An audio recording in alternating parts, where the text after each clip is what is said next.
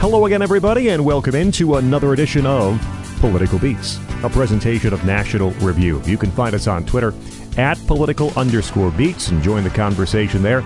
We invite you, we implore you, subscribe to our feed. New episodes coming right to you through iTunes, Google Play, Stitcher, or TuneIn. Plus, you can go right to nationalreview.com and click on podcast. You'll find us, Political Beats, and all the other fine National Review podcasts waiting for you right there. My name is Scot Bertram. You can find me on Twitter at Scot Bertram. My tag team partner standing by as always, Jeff Blehar. Jeff, how are you? Uh, well, Scot, you know, there's been a lot of talk about this podcast. This podcast is not a rebel podcast. This podcast is political beats. See, I thought we would have gone with a Charles Manson sort of joke. You know, this podcast was stolen by Charles. But no, no, Char- you, you did. Charles Manson stole this song from from us, and now we're stealing it back. Something like hey, that. hey, am I bugging you? Do I bug you? All right, Scot, play the blues. At Esoteric CD is where to find Jeff on Twitter. And our guest for this episode, uh, we uh, we here at Jeff and I, the Brain Trust, um, have, have randomly chose the uh, the number of fifty episodes as to when we can start inviting our, our our friends back to do additional episodes. And so this, in fact, episode fifty one, is our first episode with a repeat guest. You might remember him from such fine political beats episodes as Oasis, a contributor it's contributed to National Review Online and Fox News and the New York Post. You can find him on Twitter at Red Steeze. He is Stephen Miller. Stephen, welcome back to Political Beats. Yeah, I, th- I think it's great that I figured out how, what uh, how can we do an even less cooler band on my on my second go around. So well, we'll, we'll we'll just see how that goes. Um, the uh, we uh, we found out last time. We'll ask Stephen to tell us a little bit again who you are, what you do, how you got involved, Stephen. Yeah, I uh, was a contributor for National Review for a while and um, stumbled into Heat Street. And then for some reason, the, the Brain Trust at Fox hired me to do some commentary them. And then I do some stuff for New York Post, but I'm, I'm kind of uh, working on some other projects at the moment that I'm not quite ready to announce. Um, so I'm not doing a whole lot of contributing at, at the moment. I'm just I'm just listening to a lot of music and writing a lot of notes about preparing for my appearance on this podcast here. Nine pages of notes, we might point out. This is the yeah. most prepared guest we've ever had, and they were all really good ones, actually. Yeah, but as a repeat guest, you know what you're getting into this time. like, God, we did what three hours last time, and that was just on Oasis. Yeah. And so this this time, I'm you know I'm in a vacuum sealed suit. I have my catheter in. Um, I'm, ready. I'm I'm I've you know I'm I'm ready to go here. So I know what we're getting into, and I have like three cups of tea in front of me, and I'm you know uh, I'm ready mandatory. to go. Yep. I was going to say, Jeff. I think our, our most prepared guest is, has to be either Stephen this time or or Jay Cost for the Kinks, who also forwarded to us, I believe, like eight pages worth of notes on Kinks every single Kinks album. So uh, it, it's one of those two in terms of most prepared guest. That feels like, like, overkill. You know how I prepare for this show? I just literally get a big pile of drugs and I spread it out in front of me, and I, we just roll. And so, you know. Uh, all right. So the band for this episode, as you might already know if you've clicked on play, which you have, is a tiny, uh, tiny little band that had a little success, some experimentation in the '90s, and uh, and then got big again. It's a little band called U2. U2 around since 1980. My goodness, that's almost 40 years of the same four guys in one band. And uh, we turn the floor back over to uh, Stephen to tell us a bit about how he got into U2, why you like this band, and why anybody else should care about the music of U2.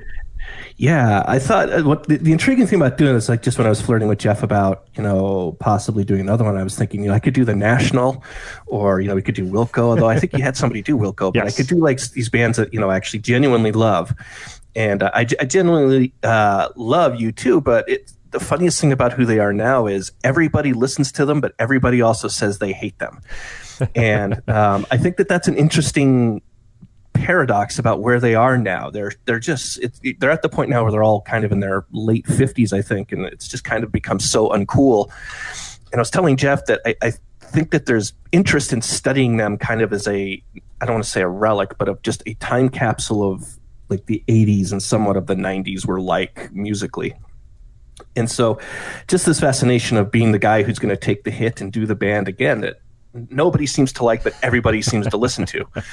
And uh, but to, to and I have I have some kind of like fascinating stories with them. So, uh, how I came into them, I was uh, a child of the '80s, um, but I never listened to U2 in the '80s. They were always kind of my these bands jumbled in with my brother's cassettes.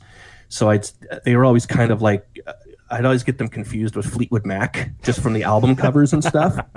So I never I never listened to them like throughout the '80s, and um, the like the earliest kind of memory I have of being caught on them was Mysterious Ways came on uh, MTV in mm-hmm. like 1990 or 91. That was like the first single off Achtung Baby, and that was everywhere. Like that song was on MTV every five minutes, basically.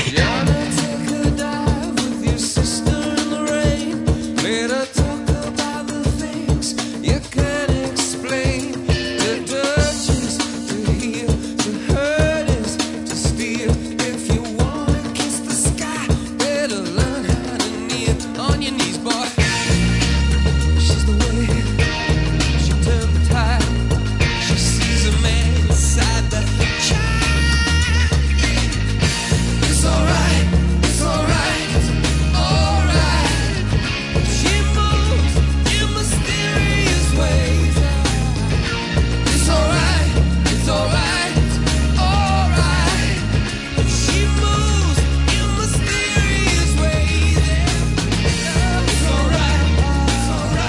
And uh, I still kind of avoided it. I kind of I was just like, eh, I, you know, I don't know who these guys are. I just genuinely had no clue.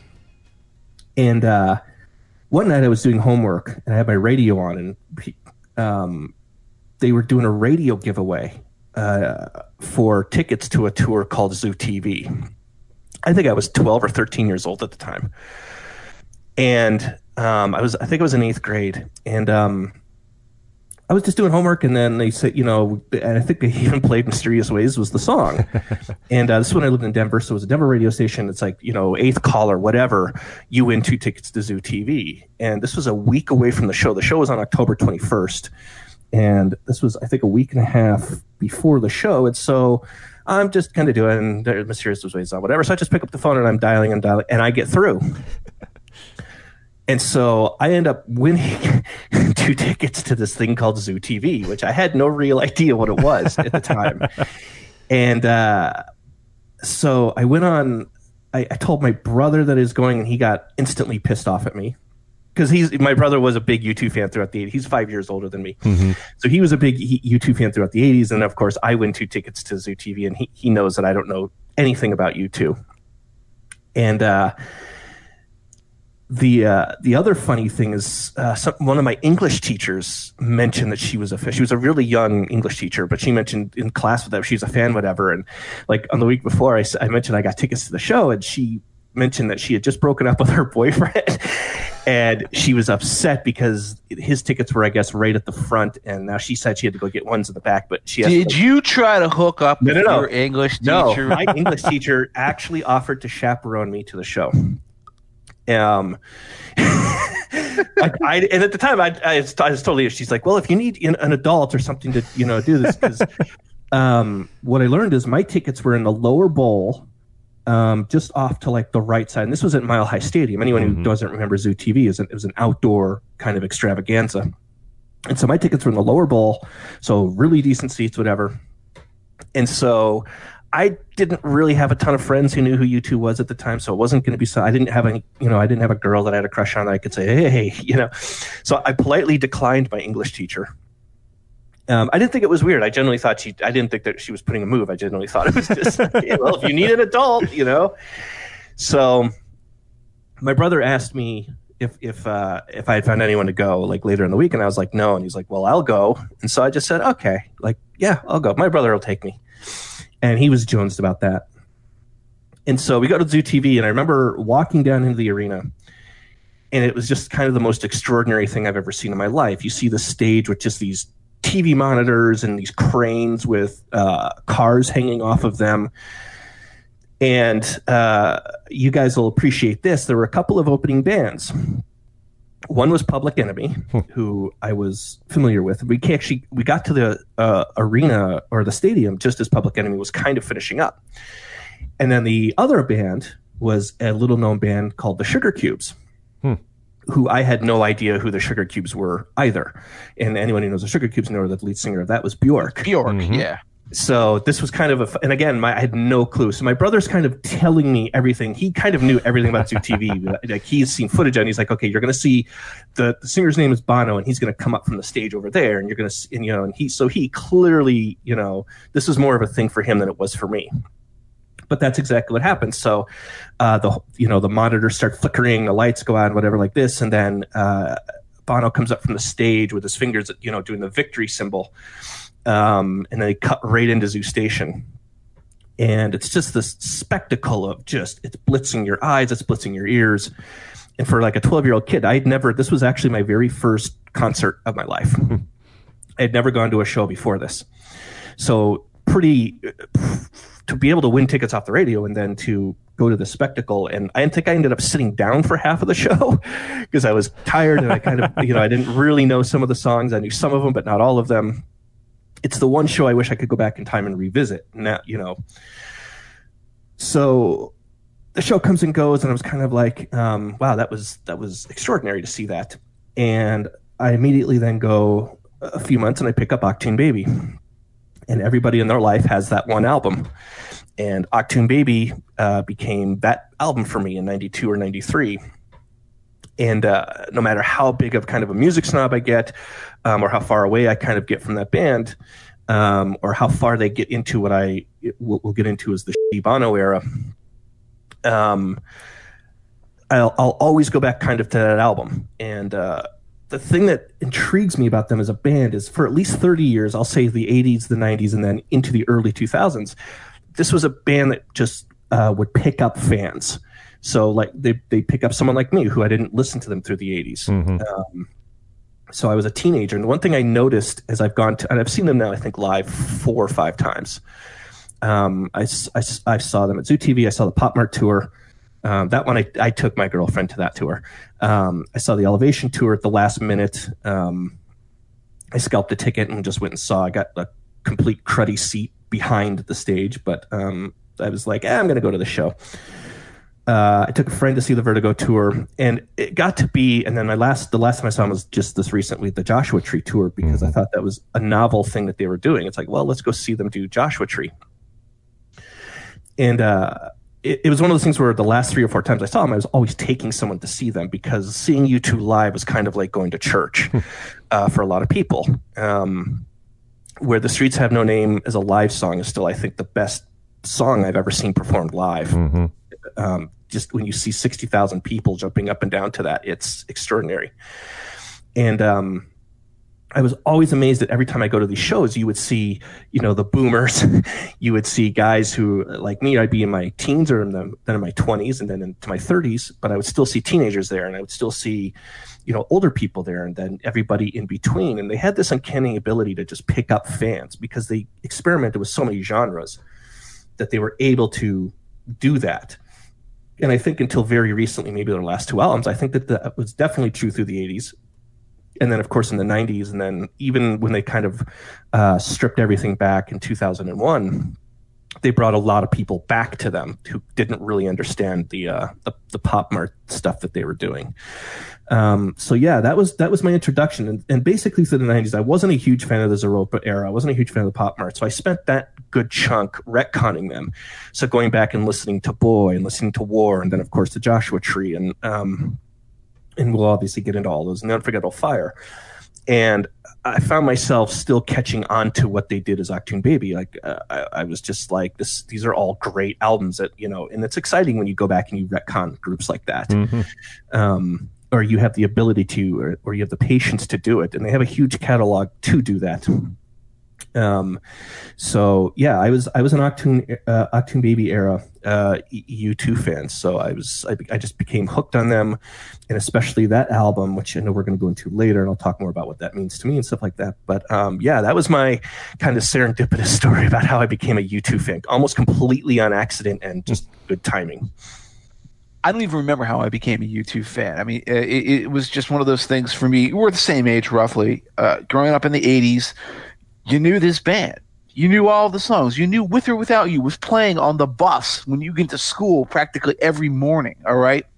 with the wacky morning zoo DJ saying like, "Hey, we're gonna do our funny phone call next, but here's Bono," and then "With or Without You" comes on. That's like literally like one of the memories that I have of being seven years old and going to like first grade.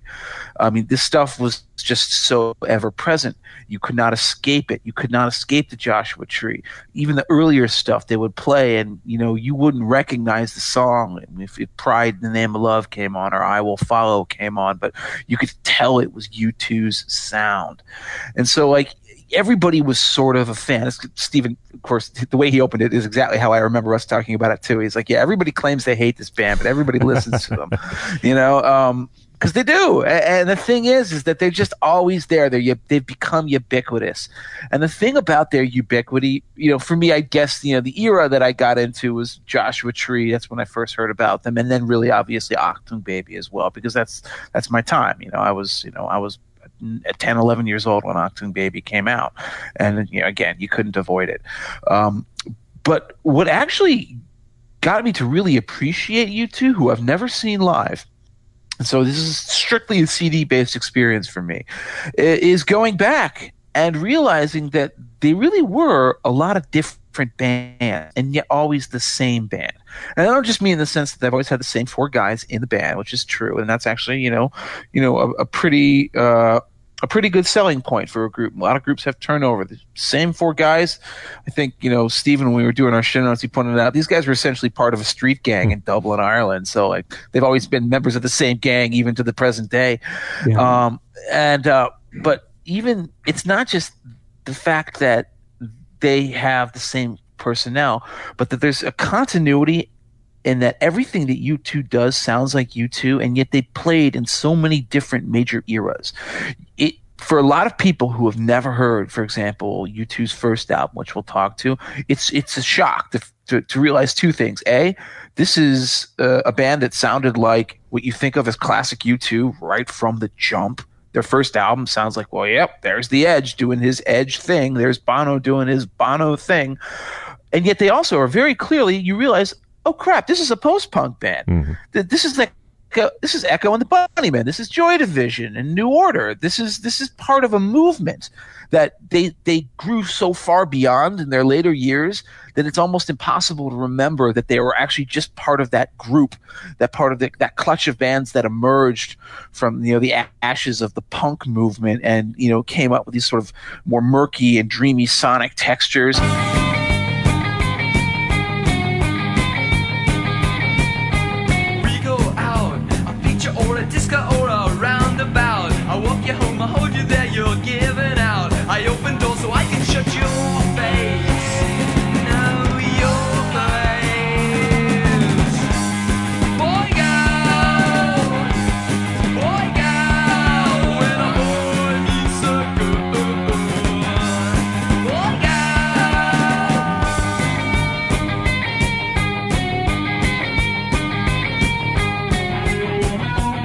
And then of course they were the ones that became the big megastars.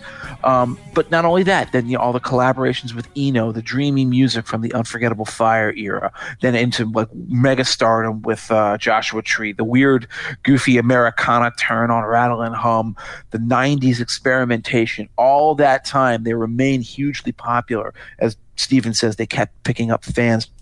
It is actually an accomplishment that despite how massive a band this is, you know, because everybody pretends to, to hate them nowadays, it gets underrated. Mm-hmm. The longevity, the long period of time with which they were putting out great material. I mean, I would say from 1980 all the way up to like 2000 or so. All right. That's 20 years of really solid stuff, including stuff that was dismissed at the time, or I think very underrated at the time, that I will go back to defend. I know you don't like pop, but I'm going to defend pop for crying out loud. Uh, that's where U2 deserves respect. And it's easy to laugh at Bono as this, you know, like the guy has a Jesus complex that is legendary. He thinks he's going to save the world with his music. Um, and, you know, he goes around being a do gooder and like, you know, interviewing the Pope and meeting with presidents, and, and you know, I think didn't he single-handedly cure starvation in Africa? I seem to recall that happening at one point in the eighties. Three times, yes. Three three times exactly. Every time there's been a famine in the third world, Bono has swooped down to rescue it. It's just you know the, the guy, the guy's you know he's a superhero in, in, in tights and a cape. So it's easy to laugh at that aspect of the band. It's easy to sort of dismiss them as old fogies now. It's it's the quintessential version of dad rock now. Uh, but it's also really easy to forget just how innovative, just how bracing they were, not only in their youth, but you know for a very long time throughout the bulk of their career. I think what's amazing is that they are the one band to kind of emerge out of the 80s and you i mean you can still make the argument they're the most i won't say like the biggest or the best band on the earth today but they're certainly the most well known um, and what, look, what, what, what, other rock bands are like really big well, arena selling propositions? It was them and the Foo I mean, Fighters. You know, I mean, that's yeah, it. that's that's exactly right. And so when you look at the '80s as a whole, and you look at it's what you talked about this emergence like of all the bands in the 80s that these guys were the ones to emerge from it so it's like i mean you had INXS and you had the smiths and the cure and the, i know the cure is still out there you know playing hot topics or something but um, as far as commercial success you know you i think there's maybe what two artists from the 80s that are still arena selling it's maybe U2 and madonna maybe um, and that's that that to me has to be studied. Like it's kind of weird as to how why that is. Um, you know, like I said, yeah, there's all of all the bands where Jeff you talk about they were jumbled into. So you had like Tears for Fears and um, Simple Minds. You could argue all these kinds mm-hmm. of '80s bands that just all fell by the wayside. And I think part of it is who they were prior to the band, and then the decisions they made personally while in the band. They kind of you know they joined kooky religious cults and you know swore off the lifestyle and that has contributed a lot to their success but on the other hand bono's been married to the same girl from bef- before he was in u2 he basically joined u2 to impress this girl who he's been married to for you know 35 years. And so they kind of are the anti-rock band of, of all of that. And that's that's caused friction. Um, adam clayton kind of wanted to go and be in the traditional you know girls and drugs style group and that's caused friction over the years. And of course in the 90s he's the guy dating the supermodel and you know going to rehab. While the rest of them are you know reading scripture. And so there were studying in that sense of how how was this how were these guys who were you know friends in you know they met in like 1976 1977 and they all came together in a kid's kitchen where only one of them was a trained musician and that was the drummer um, the rest of them didn't really know what they were doing. Um, you had uh, dave evans and dick evans who dave evans is the edge and dick evans is his brother. Um, they you know they had built guitars and they had kind of a cruddy guitar which he could sort of play but the edge didn't know how to read music. He just he played tabs basically. Um, bono couldn't sing at all didn't had no vocal training despite his father. Um, and so to have this this picture where you have just these four kids doing what you know kids do every every kid has done you know get in the kitchen and just play hey well rock and roll band and uh, but how many of them what are the odds that were stacked against them going on to become what they have become? Um, and that's good and bad, but it's again to see that these four kids, these four kind of punks from Dublin, uh, were the ones to emerge out of that decade with so much commercial success to where they're really the only ones still enjoying it. I, th- I think it's you don't have to love them, but you have to really respect that. And you also kind of have to like look back and wonder what happened to the rest of the groups um, that they kind of just tossed aside. And Jeff, you kind of hit on it. They, for for good or bad, they always were kind of reinventing what they were doing and so they were always kind of staying trying to stay fresh at least. Um, and then i think now they're just at that age where they i think they realize they can't do that anymore. Um, I, I, don't think you're going to see you know you U2 release an experimental new metal album.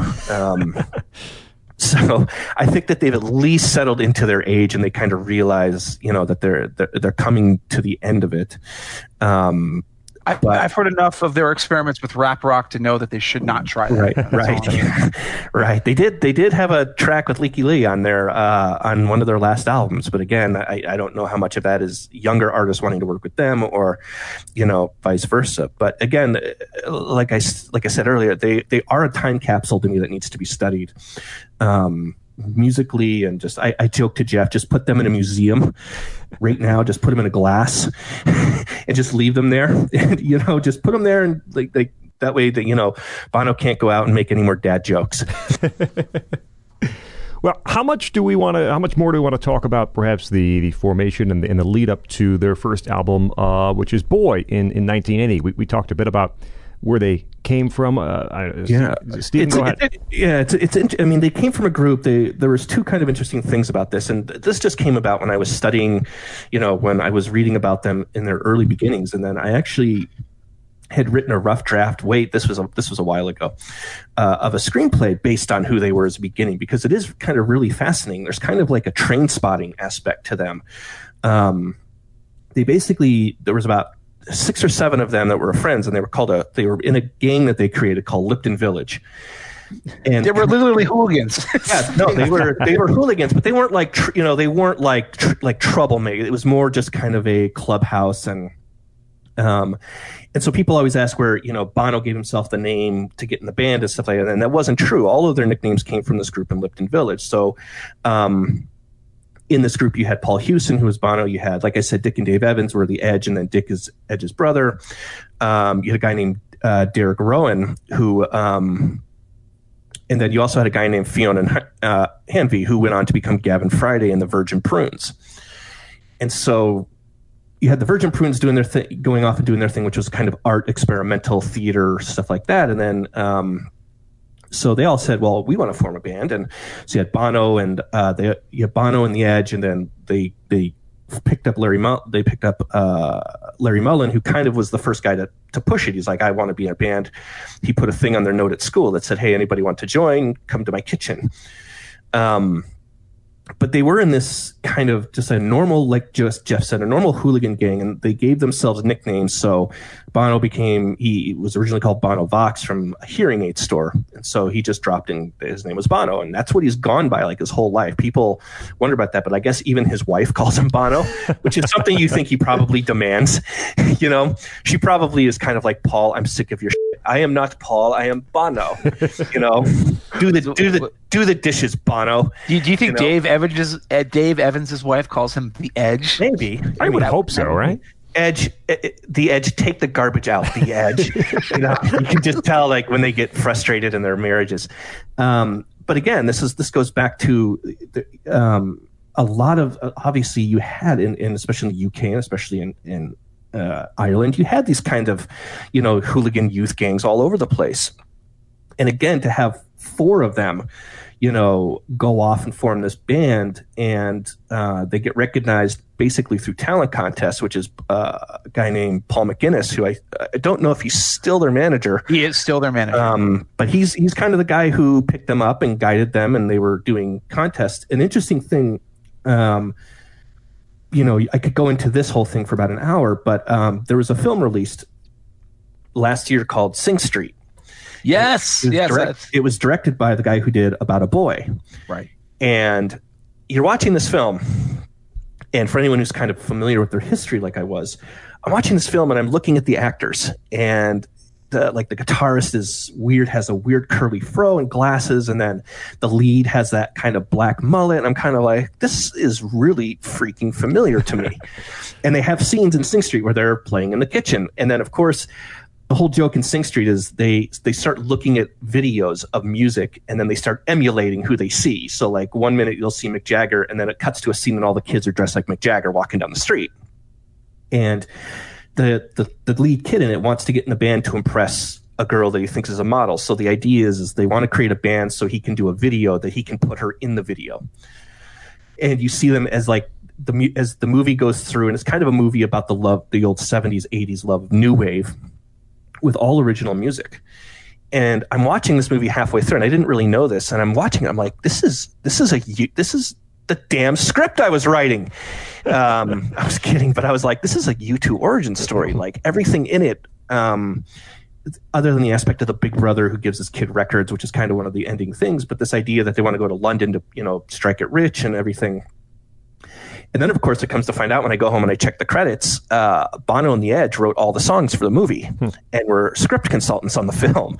I did So- not know that. Are you Yeah. serious? Yeah. So there it was. Sing Street is basically, it's not 100% like a U2 biopic, but the s- story that you see in the film um, about how they form a band and the setting and everything like that is pretty much exactly how this band was formed.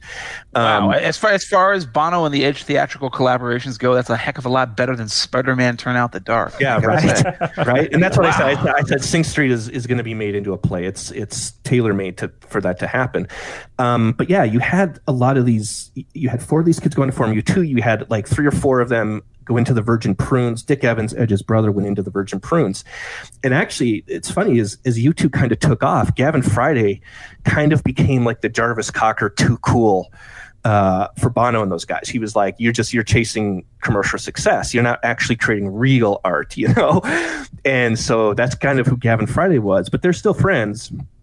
And um, another main member of this group is a guy named they called him Googie or Gucci, and um, he's just gone on to be an artist. He hasn't really been a musician, but there were so many things that came out of just this one little uh, these these street gangs and their first their first uh, their first group was called the Hype, um, which um, they had to rechange, I think, because of David Bowie, ironically. Right. David Um, Bowie's original early band was called The Hype. Right. So they, they had to change that, and that's actually how I think they just they just settled on U2. And I think that McGuinness is the one who originally just gave them the name, um, and they just like were like, yeah, whatever.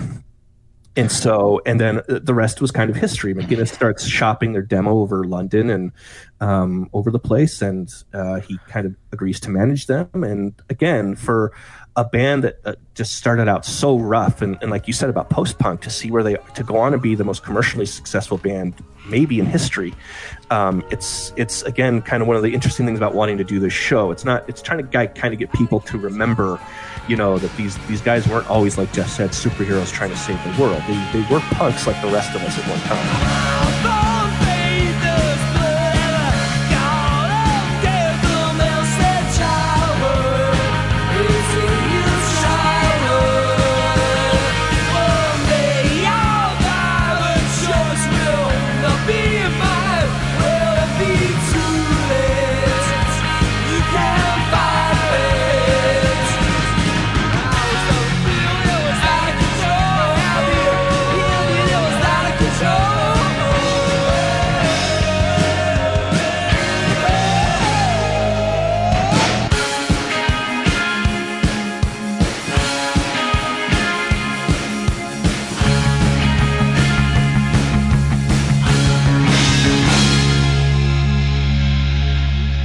And the funny thing about it, though, is that okay, you know, that takes us to to U2's first album. That takes us to Boy. Now, you you listen to that first album, and I remember when I, you know, I, I you know, I had already owned the Joshua Tree. I had owned Rattle and Hum. I'd owned, I think, Unforgettable Fire and Achtung Baby and Zooropa and all that stuff that I had heard when I was growing up. And I was like, all right, well, I guess I might as well, you know, explore this band's origin story. So what did I do? I went out and I got their first album. 1980, boy. And the thing that flattened me about this record is that I had expected it to be something primitive, to be kind of like, well, this is this really isn't all, you know, they don't have their act together. It's all kind of like still very inchoate and very formative. No, no. The funny thing about it is that everything that made U2 famous, everything you still here in U2 to this day, for the most part, it was all there on that first record. It wasn't necessarily quite there on the, like their original pre-boy EP, uh, like the U2, the three EP, and then they had a couple nine album singles there. But even there, like the concepts of the songwriting were there, but they didn't have the sound.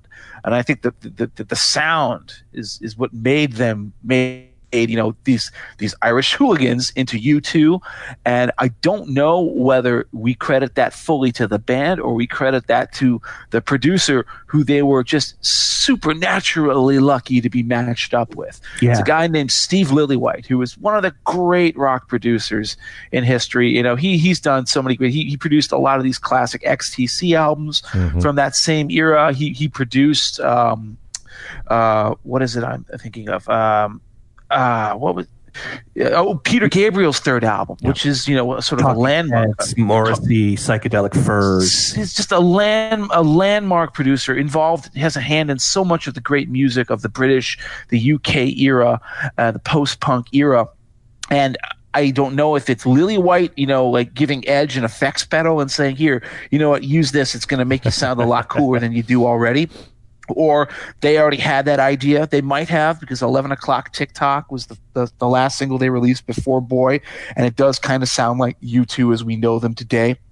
But on Boy, that first album, um, I don't, you know, I'm I'm not going to start. Actually, I want to give this to Scot to, to start first because you know he hasn't talked too much. I think Boy could be one of the best albums of their entire career, and it's their first album. I'll mention just very quickly. I haven't talked a whole lot because my my U2 uh, devotion doesn't go quite as as far as, as, as the two of you. In that, I well, Jeff and I are essentially the same age, so I have very much the same memories of being inundated with Joshua Tree uh, music around that time, and I, I didn't really I didn't really love it. Uh, I did love Achtung Baby, which we'll get to a little bit later, and even after that, uh, you know, where Pop and and uh, and Zooropa didn't get quite the radio play some of the big, big, big hits did. When I would hear those singles, I would think, man, that that's good. And going back through their catalog piece by piece, as I did for this episode, that's kind of how I see a lot. I mean, a lot of their albums. There's experiments that don't work. There's things that aren't quite there. There's some sketches of things that would be successful on future albums. But there always are, I mean, depending on the album, right? At least a couple of, of moments, a couple of songs which are really pitch perfect. I mean, from start to finish, uh, every member of the band contributes, and, and they really are there on on each and every album. Uh, boy, I, I, don't like uh, Boy as much as Jeff does in terms of saying it's. Uh, perhaps you know one of their top four or five albums, but it's good. And It is good for a debut from a guy, a bunch of guys who I don't think were even 20 years old yet when this album came out. Um, you, you don't have some of the more religious themes that you'd have immediately following this at October. You don't have the political themes that you would have on the uh, the album after that in War. What you have is, uh, you know, thematically kind of what you would expect from a bunch of 18, 19, and, and nearly 20 year old, you know, boys, essentially, right? Yep. Um, I, um, you know, the, I Will Follow is just a great way of introduction to the band, and you hear that Lillywhite production right from the start, that kind of uh, giving all that instrumentation space, that kind of the cavernous sound, those guitars, the the edge guitar, guitar just rattles around, a rumbling bass sound of "I Will Follow." That, that, you know, that's one of their signature songs. First song. It's the, the xylophone, album. man. That, that whoever's playing that xylophone in the background, or glockenspiel, whatever it is, man. I know, think it was played by Lillywhite. There you go. That's yeah. too. Uh, and I actually like there's a there's a stretch toward the middle of the album that I like probably best. That's uh, "Out of Control," which uh, I mean the song is. Refl- I don't. You can't write a song called "Out of Control" and have to be some you know subdued, uh, you know moody piece. Uh, it's an up tempo kind of uh, maybe the most pu- pure punk song here in, in, on a, on a post punk kind of album. Uh, Stories for Boys probably is my favorite song on the album, and this was this is a, a, a redo, right? Uh, right, guys? You, you, know more U2. Yeah, yeah. It was is... it was actually one of the earlier singles, yeah. and then they re- in fact, yeah, so was Out of Control. Out of Control and Stories for Boys were both on that first EP, and then they re-recorded them, and the re-recordings are just so much better. I mean, yeah. you know, the, the effects on Edge's guitar are just you know it's so much more assured sounding. Yeah, I think Stories for Boys is the best sounding song on this album from all the band members. That, that Edge, kind of that spy movie riff he, he peels off, Larry Mullen's big booming hits, uh, and then Clayton's really sharp bass work, very uh, throwing in some figures. Uh, we just did an episode recently, you know, talking about Peter Hook, how he added some things to that to his band. That's that's the way Adam Clayton adds some texture to a song like Stories for Boys.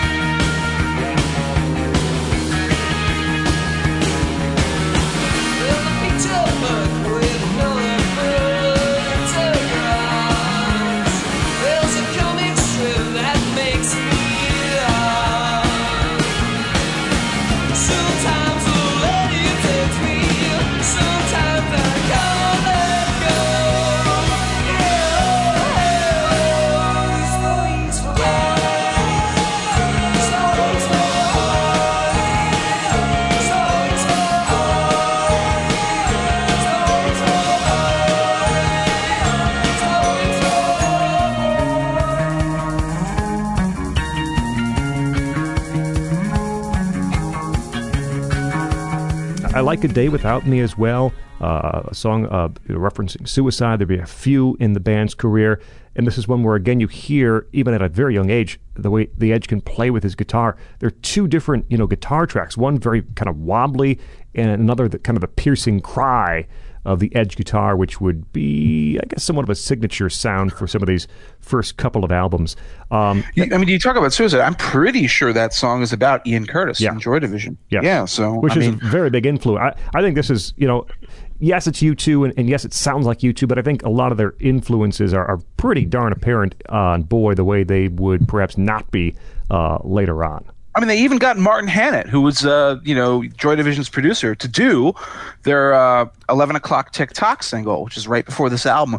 Apparently, they had such a bad experience with them, though, that they were like, "No, no, no, no, we can't, we can't work with you." And, and their complaint, which I find hilarious in retrospect, their complaint is that Hannett was trying to change their sound to make it sound too much like a, you know, a typical Martin Hannett production. but then Boy comes out and it everything sounds exactly like 11 o'clock Tick Tock. So I'm like, well, yeah, yeah, that was the sound you were looking for, was it not? I don't know. It must have Yeah. just been a personality clash. Boy is basically a Joy Division album. Um, obviously, you, you know the the vocals couldn't be more different, but uh, Larry um, Mullen's drums are recorded in a stairwell, you know, to get that echoey kind of sound behind them, which you know they carried with them for two more albums. But then when Eno came in, he's like, "Nope, get you in the studio. We're done with this. You know, you can come in out from the cold. Come on, join the band." Um, the, the most amazing thing about that album again, of you, you guys kind of ran down the track list that I, I would agree with. I, Out of Control is um, my favorite track off that album. It's one of my favorite U2 tracks, period, uh, because it's just so unbridled. It's it's like a roller coaster without a safety bar on it. Um, just it just goes up and then it kind of brings you down. It kind of does that lull, that instrumental lull, and then it brings you. You know, Bono just does that primal scream and boom, it goes right back to it, and it just it kind of just kicks you in the ass and doesn't stop. Um, but I think the most the, the thing that's so great about this album, and this is what I mean about taking you back to a time. Um, this album basically became a staple of underground radio on college campuses, um, even in the states.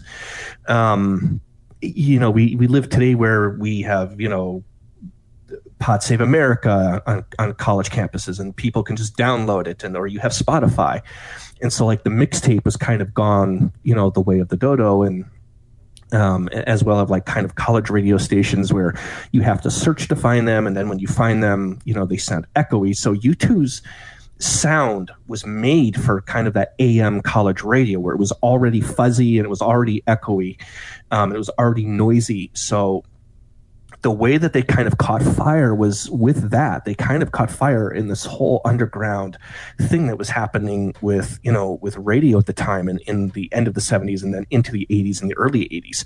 Um, and they became, you know, like Jeff said, one of these staple post punk bands um, in that genre. Um, they became one of these groups that you just you passed around and they were on a tape or if you listen to uh, you know on campus this is who you heard. You heard uh, on cat dubba and you heard stories for boys like uh, like jeff said. You heard the electric company.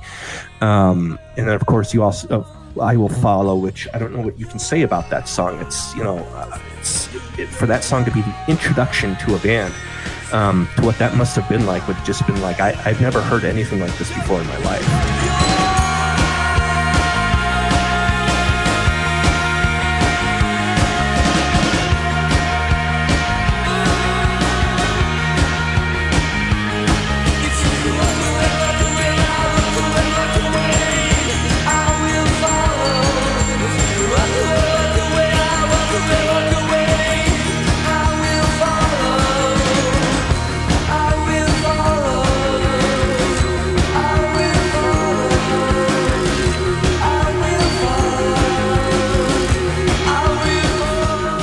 funny thing is, you talk about unbridled energy on the on uh, out of control. For me, the, the the song on this album that embodies that is the Electrico, and I have to say it is the Electrico because that's how Bono sings it. He's if you don't know the Electrico, like, well, uh, why? Why are you saying Electrico and not company? Well, apparently because it's not about electric companies; it's about electroconvulsive therapy.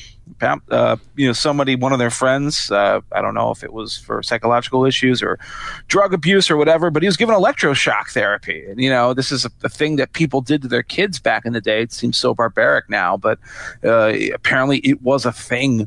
Uh, but that song, oh my God, everything about that song, uh, when I first heard it, it was just like one of those moments where I bought this album, you know, and, you know, I put it on and I'm listening to all these songs and they're all really solid. And I'm like, wow, you know, the U2 sound is there. And then right near the end of the album, this is the second to last song on the album, you know, you, that, that, that vibrating riff from the edge comes in and then you know you know those those those drums kick in from Larry Mullen, and then Bono goes ow, and you're like, whoa, this band knows how to arrange an anthem. And then it ends with that blazing, like, you know, sparks of guitars shooting out as it fades and it fades and it fades out. And you think that's the end of the song. And then because I guess they just felt like being stupid, they fade it right back in after they faded it out. And then they finally end it.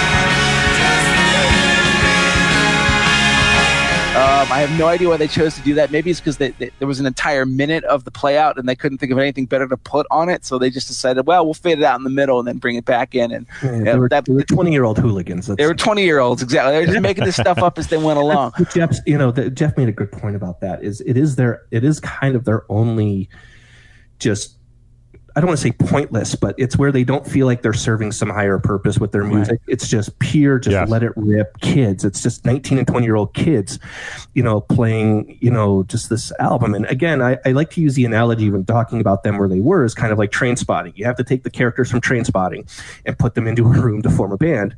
Um, and you and you mentioned about uh, a day without me and about suicide. Suicide is a theme that runs thematically for Bono up until two albums ago. Um, and it, we'll get into that as they go into later. But um, a, a lot of it has to do with you know watching a lot of these kind of hooligan friends how they kind of break out of it. Um, and how so many of them they weren't able to kind of bring with them. So a lot of like these gang members that they had, um, they they would turn into petty crime or they would turn into drugs, and they lost a lot of friends to things like that. And like what you Drug use. Yeah, I mean, um, and so and that kind of goes in what you say jeff into the next album about um, how they kind of turn their backs on all of that stuff I mean, and the thing is, is about that next album. You know, it, it's always hailed as a turning point for U2. But I swear to God, all the seeds of their their sound, the sound that made them megastars, is still there on Boy. Like Ankat Dub. I'm not. I don't speak Gaelic, so man, I don't know how that's actually pronounced. The the Black Cat. I mean, that is mystery. That is murky. That is dark sexuality. I mean, apparently it is about like sexuality. Like the Black Cat that Bono was singing about is like some woman who basically like steals his virtue as a young man. I mean, but it's all there. Everything, you know, from you can hear the unforgettable fire. The entire album, you hear it on that one song, and I feel like that's the song that that made Eno agree to produce them later on down the line. And when he was like, "Okay, you guys aren't just all like you know splenetic political anthems like Sunday Bloody Sunday. You you've got some some mysticism in you too." And of course, that mysticism isn't going to ever get more pronounced than it is on the second album, the famously compromised evangelical Christian album October. Now, I have in my collection of music memorabilia a magazine, a hilarious magazine that I found at a bookstore when I was a kid, uh, or in college rather. I found it like you know somebody had it you know posted behind a desk at a used bookstore, uh, and it's it's it's from like some uh, you know Christian organization. It's like called Christianity Today, and what does it have on the cover? It has the four somber looking lads from U2 and the headline that's written on it is The Future of Christian Rock, U2. And this is what a lot of people who listen to this band don't know is that they are a Christian rock band. They are really a Christian rock band, and it comes through on almost all of their lyrics, all the way up until the present day. Bono cannot stop writing about it, and I mean, good because I think he actually it's it's it's much better than his you know as we'll get into sort of his generic love light love stuff. Uh, when he writes about God and when he writes about faith, he's a lot more profound. But what happened here is that these guys all grew up in you know Catholics in Dublin. Uh, and also kind of hooligans, probably not taking it too seriously. And then I don't know how it happened, but three of them, um, the Bono, The Edge, and Larry Mullen, all uh, you know, were got born again. They, they joined a Christian fellowship society, and they suddenly decided like we're going to like you know devote our lives to to clean living and to you know glorifying the name of God.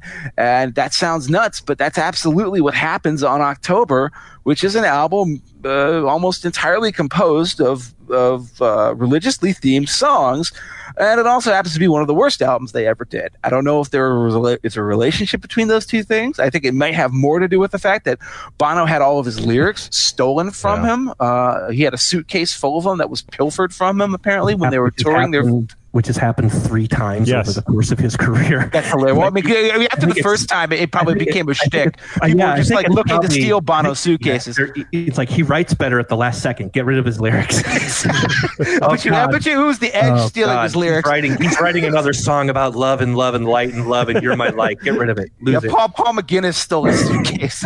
throw it, throw it into the river. But yeah, so October is an album. We could pass over it quickly. I, it, it, a lot. Everybody treats it kind of as a weird footnote because the songs feel very half formed, not nearly as assured as on the first album, and certainly not as they are going to sound on the next one. But uh, I still find a lot to like here. I'd like the, I like that weird mystical air from this album. It's it's again the only thing that, that comes to mind uh, that's similar to it in their discography would be the unforgettable fire but i really love gloria the opening song where you know just sort of fades in mm-hmm. and you know like it's been playing for five minutes already bono's like halfway through some like you know beautiful wail, and then one, two, three, four, and then he sings, uh, you know, about God, and then he literally at the end of it just breaks into Latin, Gloria in excelsis Deo. That, that last minute is worth the rest of the song, no matter what. That, that last minute or so of Gloria is fantastic.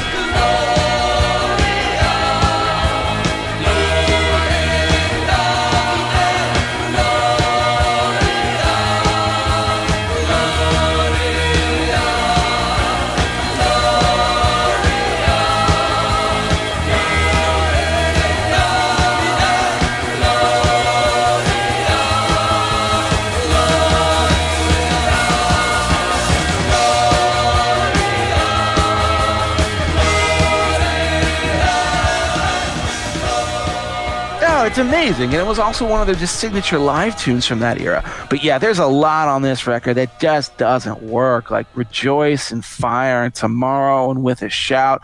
The songs aren't so scarlet. They're, fun. They're, they're kind of like, you know, interesting mood pieces, but they're not written. Uh, they're just songs that are just sort of like, we, here's the tape rolling and we, we jammed for a bit. It has the very fun of like you know half baked feel to it. But um, you know, a lot of people kind of consider this to be one of their dark horse favorites by the band. No, they shouldn't. I think it's. I think yeah. October. I think October is a misfire on just about yeah. every single level. Um, but again, I wasn't. The thing that's fascinating is I wasn't around for the release. So when you picture an album like Boy that comes out, you know, and then this, it just kind of just sets things on fire a little bit and then you're okay here's oh their follow-up albums coming out you know and then to put that in and kind of get that you know weird first reaction was probably how I felt with Zooropa, um, just like what what you know, um, and I'm I'm they could have really been a two two albums and done had this been kind of. Yeah later on in where music that's how it is. You basically have to release two great albums if you're going to have a career. Um, the 80s were a little bit differently or worked differently so um, but I, I, there's not a lot that i like. Uh, gloria I, i'm with you guys i like i like october just how it brings you down to that somber piano and which was completely different than anything they'd really done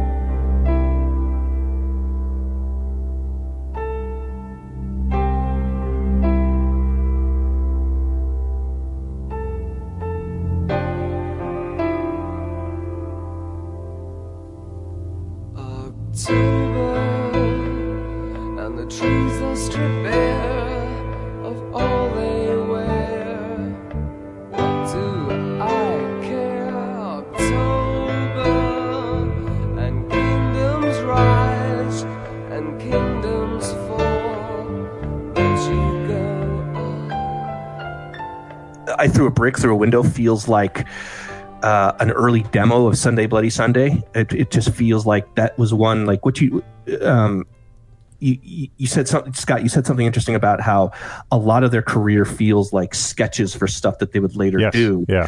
Um, and I, I 100% agree with that assessment. A lot of what's in October just feels like unfinished ideas for what would go on to be other songs. Yeah, it feels it feels like these would be like bonus tracks on a re-release of Joshua. I, I, would, yeah, I wouldn't even say that. I would say these are just unfinished thoughts. Um, it it felt like they you could feel the on this you could you could sense the pressure they were probably feeling for a great follow up. Um, and then, of course, like you said, I think the, the change in lifestyle when they joined the Shalom Fen- uh, Fellowship, um, you start. I think you start to get again this. They didn't really know what they wanted to do because they almost broke up over this album. It's like you said, you had three of them who weren't sure if they even wanted to be musicians. They they wanted to go be missionaries, um, and then you had Adam Clayton over here. You know, smoking it up and wanting to hang with the chicks. And he's just like, no, this, you know, we're in a freaking rock and roll band. I didn't join for this. I didn't join to go play by the rules. And basically, um, Bono took him aside and said, and basically just said, we, we're not going to do this without you. So if this is what you want to do, um, they basically said, we'll kill it right now. Um, but he based Bono basically took him aside and said, "But we we can't do this without you."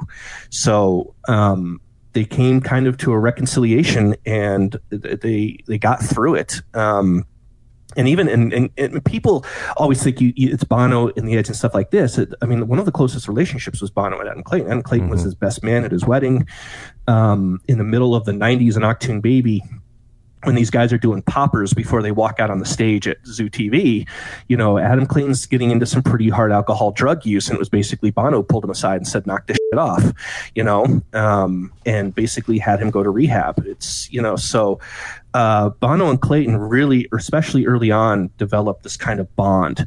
Um, between the two of them, a personal bond is I would say that the Edge and Bono have the creative juices between them. Mm-hmm um, and then I would say Mullen is far and away the best musician in the band. Um, and so they, he did. I mean, Bono just said to Clayton, "Listen, we're not. If you want to go, go. We're not going to stop you, um, but we can't do this without you." And Clayton. And he was and he was right, as we will see on the next album. But before right. I get to that, he basically said, you know, let's stick this out, and right, and that's what happened. Uh, Scot, you have any thoughts on October? There, there's no reason to belabor the discussion. Uh, the fir- I actually liked October more than I thought I would the first listen. It did not hold up for me on subsequent listens all that well. Um, and and the two songs that I pull have already been mentioned. Uh, uh, Gloria, again, uh, at least for that last minute or so, which which is just magnificent, and uh, the title track October, which is this very skeletal composition with the Edge playing a piano part. I thought I had, it's the first time Edge had played piano since he was a youth, uh, or at least younger than he was at the time. He's still 20, 21, whatever he was, but uh, uh, he had not played piano in a long time and comes up with this wonderful piece uh, for October, um, which is uh, largely instrumental. I think there's only one verse of lyrics right toward the tail end, uh, but really paints this kind of gray, uh, October esque picture uh, of a soundscape. It's a very good job. Those two the only ones I really want to highlight from from October. I mean, the funny thing though, is, as Stephen said, you know, they, they, they took you know Adam aside and said, "Listen, you know, we'll just we'll just call this whole thing off if you don't want to go on with us because we need you." And I think that the next album they put out proves that point because and here's something I don't ever hear people say about war. their third album from 1983. Uh, Adam Clayton owns this album. Yes, he All right? does. Yes, yes. the bass on this album there's like this it's, it's you- everybody thinks when they think of war I mean, obviously they're going to think of the two two not only the two most famous songs in this record but like basically two of the most famous songs in the history of rock music which is the opening track sunday bloody sunday and then of course new year's day all right. New year's day actually i think is is much more reliant on the bass than people realize because this is very kind of like you know absolute uh, you know, you know dominantly thrumming rhythm that goes through the whole thing. But go listen to the rest of this record. Listen to like a song or refugee or especially two hearts beat as one that really funky slap bass that, that that adam clayton is playing on that song that song actually might be my favorite one on the well as record seconds. He really drives seconds just with that boom, Yep. boom, boom, boom, boom boom boom boom right boom, exa- like that. And that really comes. You're right. It's almost like they ramped him up for this album. Um, Right, and but this this album couldn't be more different in in a way. This is the first album. These three albums are both all produced by Steve Lillywhite. He, you know, he he actually wasn't supposed to do this one. Uh, he you know he was he he was gonna you know go on to work with other artists, but the but the band came to him and basically said, "We need you, help us. You know, we got to keep this got to keep this band together. We didn't really have a great sophomore effort." And he said, "All right, fine." Uh, and what he ended up producing with them is an album that sounds so much different than the, the sort of early Joy Division post punk of Boy or the sort of mystical half formed song sketches on October. This thing is angry and it is immediate.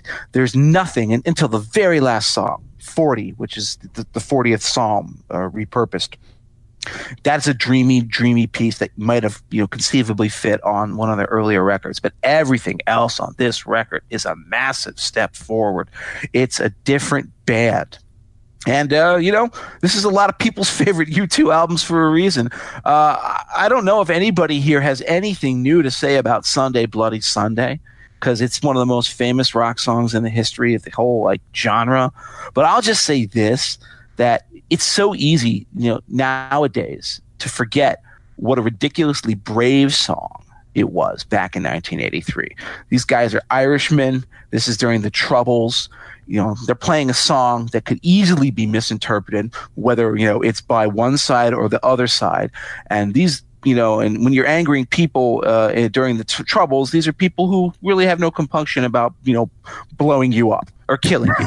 Okay. You know, they're a people- little. They were a little sensitive about this. people don't realize just how violent the troubles were. Like those Irish, pe- those Irish terrorists, man, they did not was- mess it was- around. it was a bit much. It was tough stuff. So to come out right and basically in between two of these these two warring sides, and then just interpose yourself in the middle and say stop fighting. It's a great way to get you know like thrust through with swords on both sides to get killed, and yet they pulled it off. And it's such a brave song, such a powerful song, and then that Christian message at the end where he talks about how you know we have to win the victory Jesus won. I don't think most people even hear that when they hear it on the radio because it comes right at the end and it, you, you can miss it if you're not paying attention. But uh, you know nowadays it's just a classic rock track. All right, it's so easy to forget what it meant in its time in 1983, and you these guys deserve a lot of credit for pulling that off.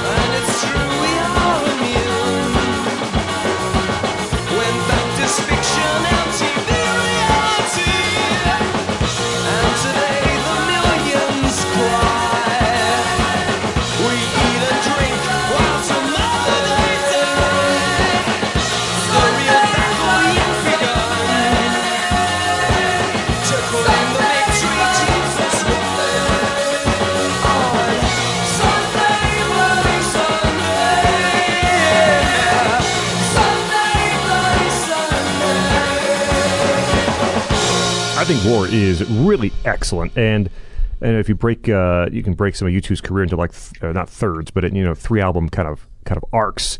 Uh, of these first three before you get to Unforgettable Fire. War is War is my favorite. Um, and the music is is is harsher. It's their first huge huge success in the. U- It went to number one in the UK. Uh, Twelve. First, it was the first album to knock Thriller off Yeah. of the charts. So that, that alone suggests that they they were on a different plane. Yeah. this came out. uh, did well, uh, 12 in the U.S., so not not bad.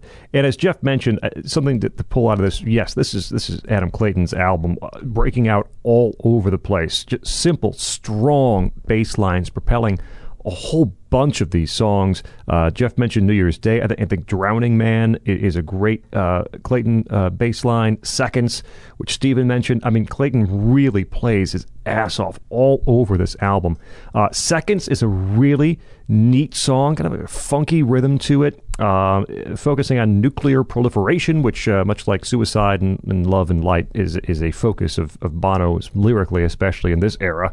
Um, Two Hearts, Two Hearts Beat is one is is um, just an underrated track that that um, it's not it's not dancey in the way that of course Zooropa and and and pop might be, but it is it'll get you up and moving. And uh, Adam Clayton's got another great bass line there, as Jeff mentioned. Bono has a fantastic vocal performance. There's uh, the Edge Two, this. Two Hearts is the one song that I play to people who say they don't like U2. And I play that one for them, and they're like, "Oh, well. I, I don't like U2, but I really like yeah. this song. I didn't know this song. Uh, the song is amazing."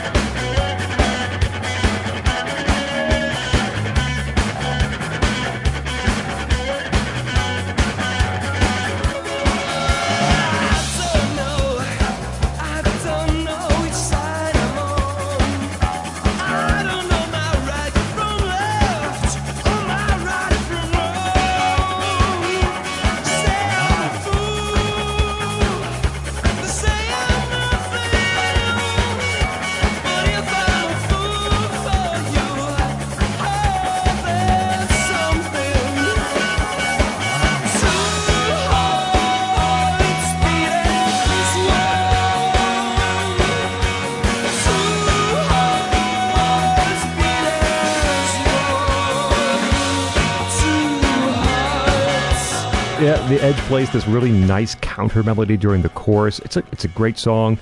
Um, I mean, uh, a couple I, I, I don't love. I don't love uh, the Refugee. I don't love uh, Red Light on this album. But you know, outside of that, it's pretty consistent quality. And coming off of the uh, uneven October, uh, just a massive step forward. And I think kind of all the band members staking the claim as to who they are, even in their respective slots in the band. You know, uh, on the edge, I think his his uh, uh, guitar work is pushed forward here on War more so than some of the earlier albums too. And then you, Clayton's very strong. Larry Mullen plays a click track for a whole bunch of War. He didn't want to. He talked to I can't remember who he talked to. I think it was the Lily. White, Lillywhite told him like, Yeah. you should do this, and then and he rebelled against it, and he said like, listen, this is what like you know all the great like funk and R and B guys yes. do too, and he was like, all right, and it worked and it well. worked. it worked well. Um, it worked really well. and yet two extremely famous songs that still get played to this day in Sunday Bloody Sunday and New Year's Day. Uh, War, my favorite uh, album to date that we've discussed of U2's discography for sure. I was I, I was blowing people's minds about this on Twitter uh, last week, and, and I'm just going to mention for the folks here listening to the podcast, I have to do this. Um, people have bought War, listened to it, and loved the song Seconds, and never realized that that's the Edge singing that song. Yes, you're- yeah, not yeah, yeah. Bono. Yeah.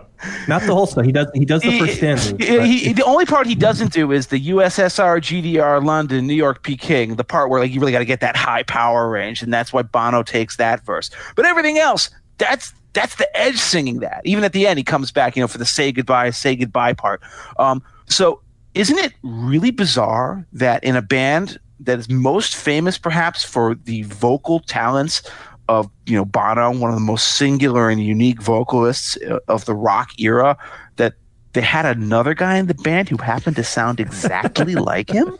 Yeah, I guarantee you, you listen to that he song, harmonizes you with listen. his own guitar, and so he has, you know, he kind of as Bono kind of always just yelled. He just Bono was just gifted naturally with a voice. You had the Edge who kind of learned to do it just by through harmonizing through his own sounds. but it still freaks me out that I every time I listen to the first part of Seconds, I think, I, okay, I know this is the Edge singing, but no, that's Bono. Come on, and then I have to go listen, go watch like the Red Rocks video where they perform the song live, and then you know Edge comes up and sings it, and I'm like. How do the same sounding voices come out of these two different people that just happen to be in the same band? One person on Twitter had a really great theory: is that maybe all Irish males sound the same, and, and that's the only thing I can think of to explain this.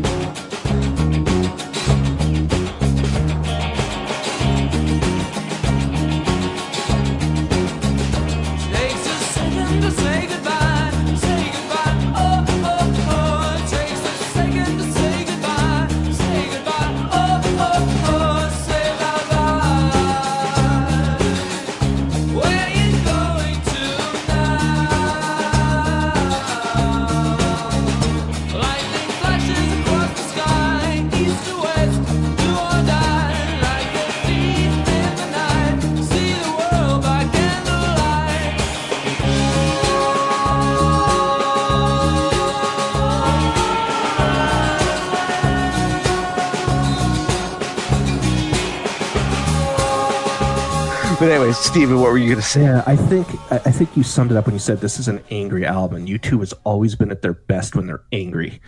Um, I think part of that is where they it's like what you said what they saw going on in their homeland.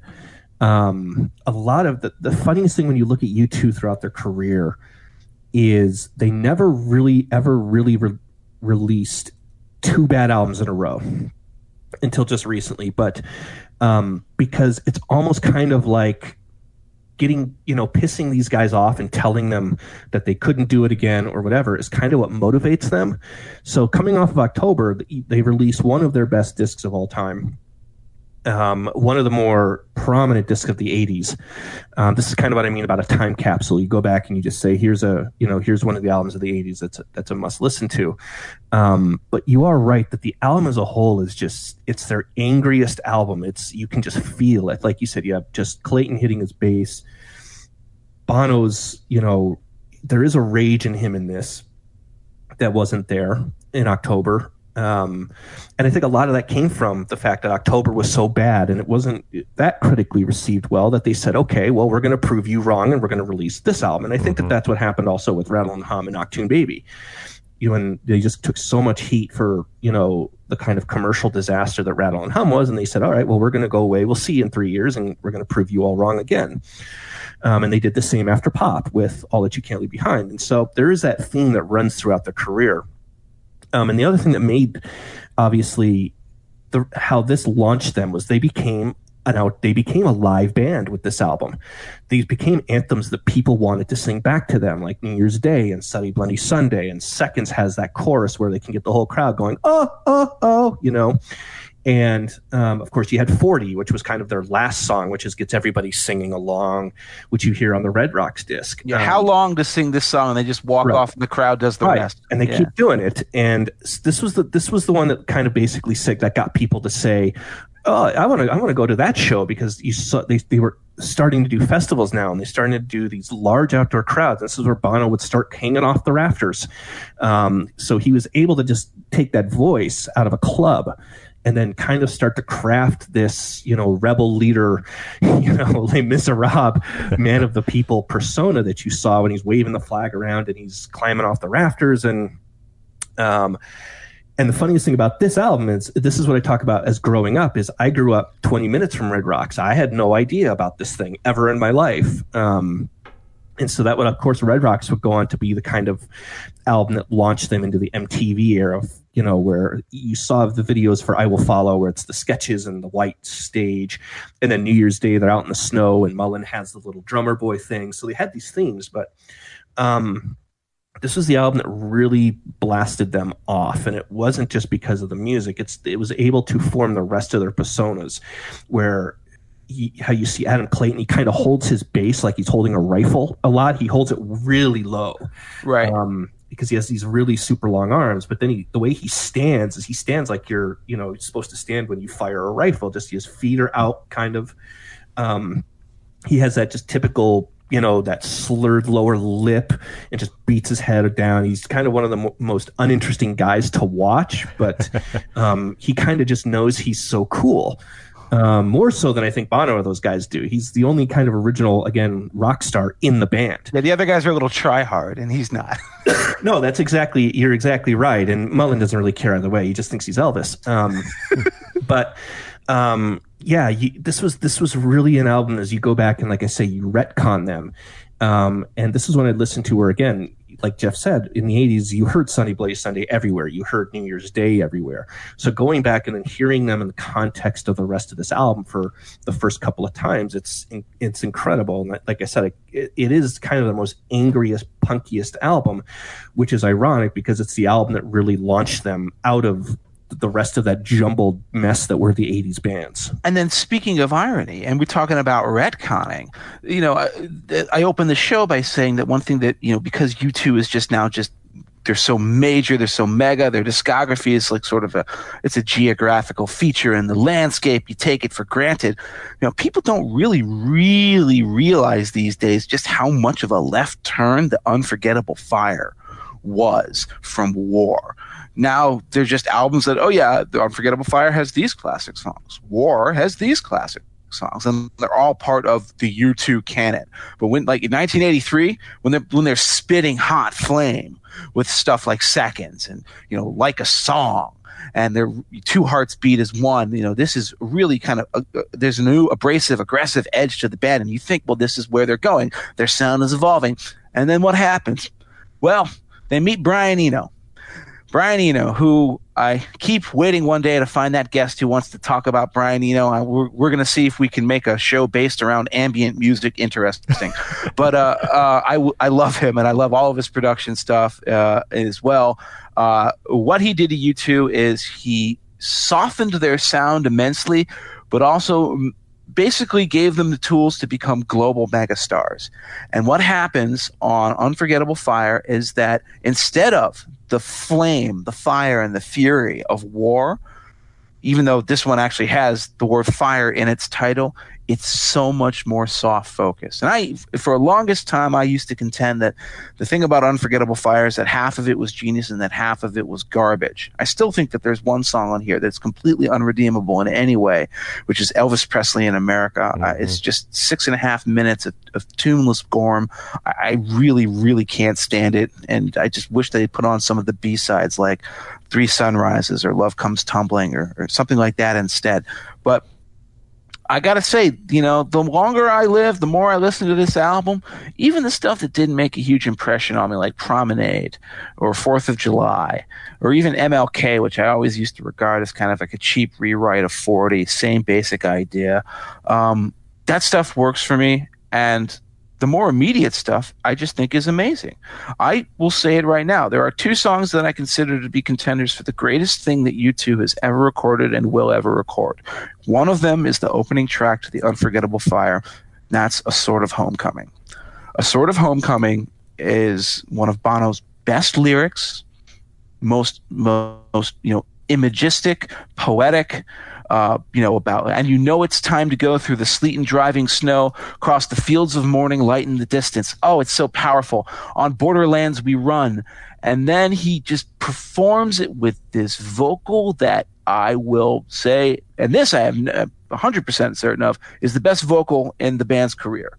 And coming from a guy who's known for being one of the great vocalists in rock, that is saying something. You will never hear a better Bono vocal performance than when he says no spoken words, just a scream, and then he gives you that bellow, that almost animalistic bellow, like a wounded, like a wounded animal, and he just cries and he hits every note perfectly. Oh, tonight, tonight we'll build a bridge across the sea and land. I first heard that song, and that was the moment. I've been really had my curiosity piqued by Boy when I bought that one. Like the next day, I went out and bought the Unforgettable Fire. That's the first thing I heard, and then I was like, "All right, these guys aren't our greatest hits band. This song didn't get onto their greatest hits, and that's strange because this may be the best thing that they've ever done."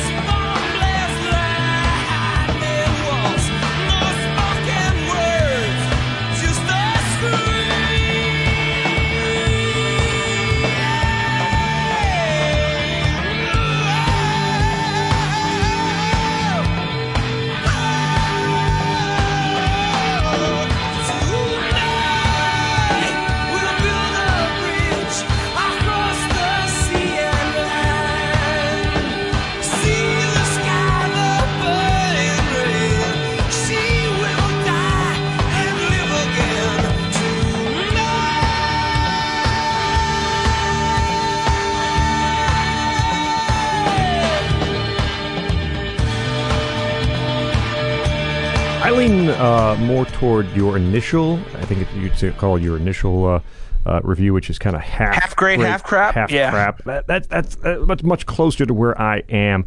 There are some undeniable. Again, every album has every U2 album has at least a couple undeniably fantastic tracks. You talked about a sort of homecoming, excellent. You know, Pride in the Name of Love, um, one of the most played U2 tracks without a doubt. I don't even like that one that much. It's not it's not really it's kind of out of place on the album right? It it, it doesn't really fit. It's it certainly sounds like a track you'd hear on on, on the radio that would get some play. Uh, my favorite part is that is that mullen drum roll into the chorus. Um, I, I, I just I love it. I love it. I'm a drum guy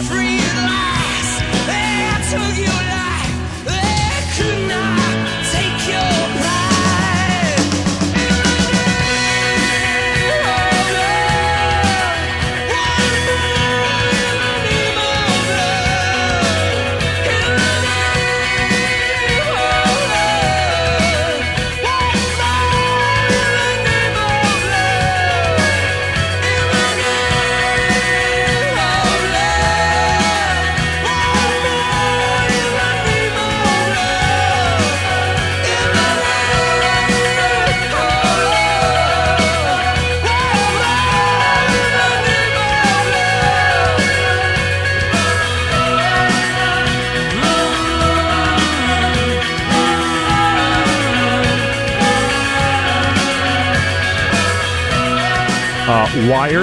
I, I like Wire, which which almost sounds somewhat Talking Heads influenced around that time, especially over the, the close of the song. Uh, a lot of percussion, a lot of tension uh, in, in the melody.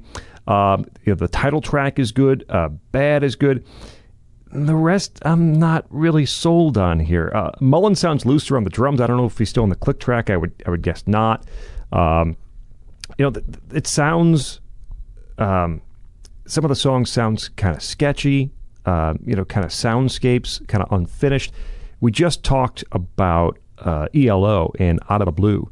It's an album I think works far better as individual tracks than a full album. I think this is the opposite. I think if you hear some unforgettable track, unforgettable fire tracks apart from the rest of the album, I don't know if they hold up quite well enough. You kind of have to experience it as to what U2 and Brian Eno were trying to design with this album and, and the more kind of ambient and abstract sounds that began to be pulled in.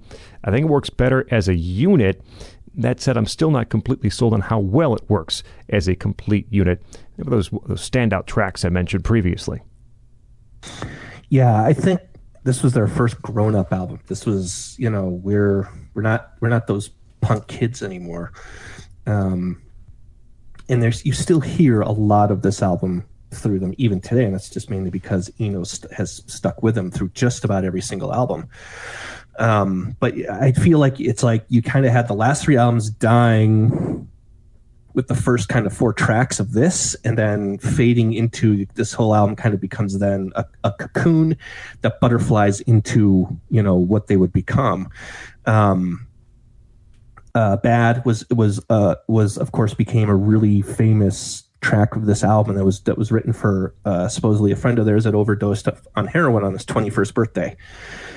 And this kind of that kind of became the staple track of this. And of course like you said i think it goes on for something like almost seven minutes i think. Um, so of course that could have been trimmed down but this is where u2 became a kind of anthemic style band. Um, and i think it's really interesting how eno came in and basically pulled the reins back on them which isn't something that you would really think would have happened. I mean maybe for him it would have but he kind of comes in and he just completely pulls the Edge's guitar back, and he's like, okay, instead of just constant, you know, screeching and wailing into the amplifier, we're gonna kind of turn you more into how he punctures holes throughout the songs. Um, it's not just this constant uh, wall of sound. He actually uses it strategically inside the songs. Um, other than say like pride in the name of love is a complete uh, guitar song and what's interesting is it's it's funny because this is when they started touring america more and this is kind of the seeds of the joshua tree. And i think joshua tree will always eclipse this album because of that. Um, and this is also who they are as a band. They'll kind of release an album with some experimental stuff on it. And then they'll take those experiments and try to uh, form them into a whole album later on. And that's kind of what you had with Zooropa and Achtung Baby, and then you also had that with Pop and Zooropa, where it was kind of like we're going to take these electronic elements and try to really just focus on that, and that's what you had with the Unforgettable Fire here, where you had such a pulled back sound and a more you know I don't want to say it's not like a dance sound, but a more lounge sound, a more club sound. It's the first album of theirs where they use synthesizers, and that's of course all Brian Eno. I can just picture Eno coming in the first day with ten synthesizers and saying, "Here you go, boys. You know this is what we're doing." Um, and so uh, you see a lot of.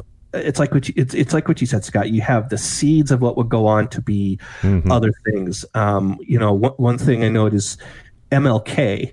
Um, could almost just seamlessly fade right into where the streets have no names. Um, is MLK is just this kind of Bono vocalizing, which you also hadn't really heard. It was really Brian Eno pushing him and saying, instead of just kind of screaming and yelling, let's try to harmonize you. Let's do a song like Bad, where um, you, I want you to put I want you to get personal with this a little bit, not so much about religion or, you know, so much about politics or activism. I want to, I want something from you as a songwriter who lost a friend. What would you say? And that's kind of what this song is about. It's a letter from Bono to his friend saying, you know, if I could, I would, uh, you know, pull you out of this. Um, and I think it's poetically one of their best songs. It's also Um, impossible to talk about bad without talking about Live Aid. Right. Which is kind of the bridge between this and the Joshua Tree. I mean, it's funny. We talked about Live Aid a, a lot, of course, when we did our episode very recently on Queen, because that's what um, one of the things that everybody remembers from Live Aid is the great the great Queen performance, um, Radio Gaga and all that. Uh, but the other headlining performance of Live Aid was U2's, and it- they only played two songs. I don't even remember what the first song they played was. It might have been Sunday Bloody Sunday or something like that. Uh, but they were supposed to play three. they were supposed to play Pride at the end because it was their big hit single. And they never got around to it. Why didn't they get around to it? Because they ended up playing Bad for 13 minutes. and why did they end up? And Yeah. It, it just kept going. Like it, It was- just kept going. It just kept going. But the reason it kept going, it became one of those iconic moments. And I just watched it again the other day. And it really is just one of those things that's really moving. So Bono is singing it, and he's like, you know, he's, you know, he, I don't know, Ed, maybe he's thinking like, ah, you know, we're, we're blowing it here. We're not getting a reaction. So he's trying to like get the crowd hyped up. You know, he moves to the stage. He says, you know, lifts his arms up. He says, come on, come on. And then he realizes that, oh no, because everybody's reacting to me doing that, there's these girls in the front row that are getting squashed and crushed. Uh, and you know the camera, you can actually see it because the camera follows Bono on the stage, and you know you see him like panicking, basically, like trying to signal to the security guards, like, "Hey, come on, you know, like get them out of there, get them out of there, back them up, they're in trouble," and they don't understand him. So we literally just hops off the stage like over four different railings, goes down, pulls them out of the audience, and it's just one of those great moments. You just slow dances with them, you know. The the band is playing on this whole time. They don't know what's going on. Uh, they can't see him. Like they're pissed. They're like, where did where did our lead singer go? so they're just doing like that same Most- repetitive riff. that's most U2 live shows. Where is he? What does he do? Oh, he's at the back of the arena now. Great. But what I find hilarious is that you can watch this moment and it's just really moving. Bono was like just like literally he just you know saves these girls from getting crushed, and you know and it's a really loving moment. The band thought. The, the rest of the band was convinced that they had blown it on the biggest stage imaginable, and then they torpedoed their chances, and they were like so furious with him. And then they woke up the next day and they read all the papers saying like you know stunning moment at U2 plays, you know, Live Aid, Bono saves girl from stage, and they're like, all right, Bono, you can stay in the band. I guess it's okay after all.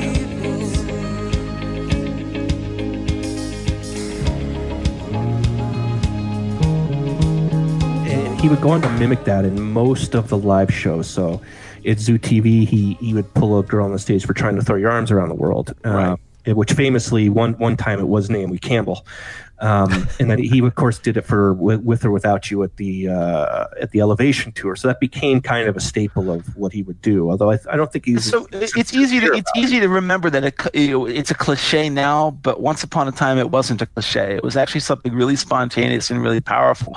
And that's sort of yeah, you're saying. Yeah, the other thing about uh, Live Aid is, P- and I don't know if you remember this, but they played right after the uh, the cars. Uh, I'm sorry, the police, police cars. Um, they played right after, and so there was the moment where Sting handed his guitar off to uh, to Bono, and that was kind of that went back and looked at what we talk about these bands that ha- haven't come out of the '80s and the ones that have. Um, that was again one of these moments that went on to kind of signal that the guard Passing of the baton, yeah. guard, the guard had just changed from kind of you know from from Sting to Bono to you know whoever one of these other singular name guys are.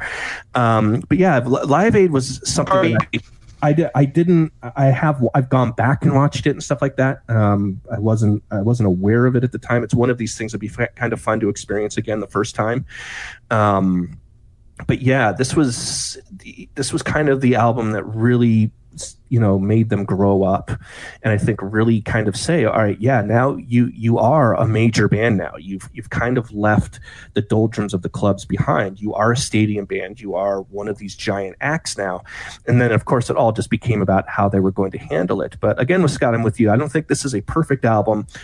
It's it is like what jeff said so just jarring to, to put it in order and listen from you know what uh, war was like to then go right into the unforgettable fire. It's almost like two different bands um, on every level thematically other than the nuclear stuff. Their, their cover uh, was from hiroshima for the artwork for this. Um, but on almost every level everything about them is different except the members and their basic sounds are still there. Um, but this is where you know Brian Eno, I think, just said, "All right, we're we're going to take what you're doing. We're not going to scrap heap it, but I'm going to take what you're doing and I'm going to kind of learn how to structure it more. And I'm going to actually make you play some songs and not so much just these kind of you know." Again, this just wall of people banging cymbals in your ears which was always good. It was fine, but Eno was definitely one of these guys that said, "Let's try something different." And um, and and I think that out of any of their early stuff, this is the this is still the earliest album that they take with them to this day, where you can still hear the modernization of U2 in this album. So, speaking of modernization of U2, speaking of giant, mega huge stadium bands, what the hell are we going to say, gentlemen, about one of the most famous albums of the 80s, The Joshua Tree? I. I yield the floor in despair because what can I say about this? I'm the guest. I guess that's why I'm here. I'm I'm playing the Bono Jesus role for this. Um, yeah, and I, th- I think what was interesting is there was what a three and a half year gap between Unforgettable Fire and Joshua Tree, and like I said, if you listen to MLK on the end of Unforgettable Fire, you could almost just fade in where the streets have no name, right, the, and it would fit seamlessly. It'd just be like one track, and there it is, and it would go. Um, and this is kind of the point we joked about how with Oasis, how Noel Gallagher once he got to that plane started hanging out with Paul Weller and all of his idols.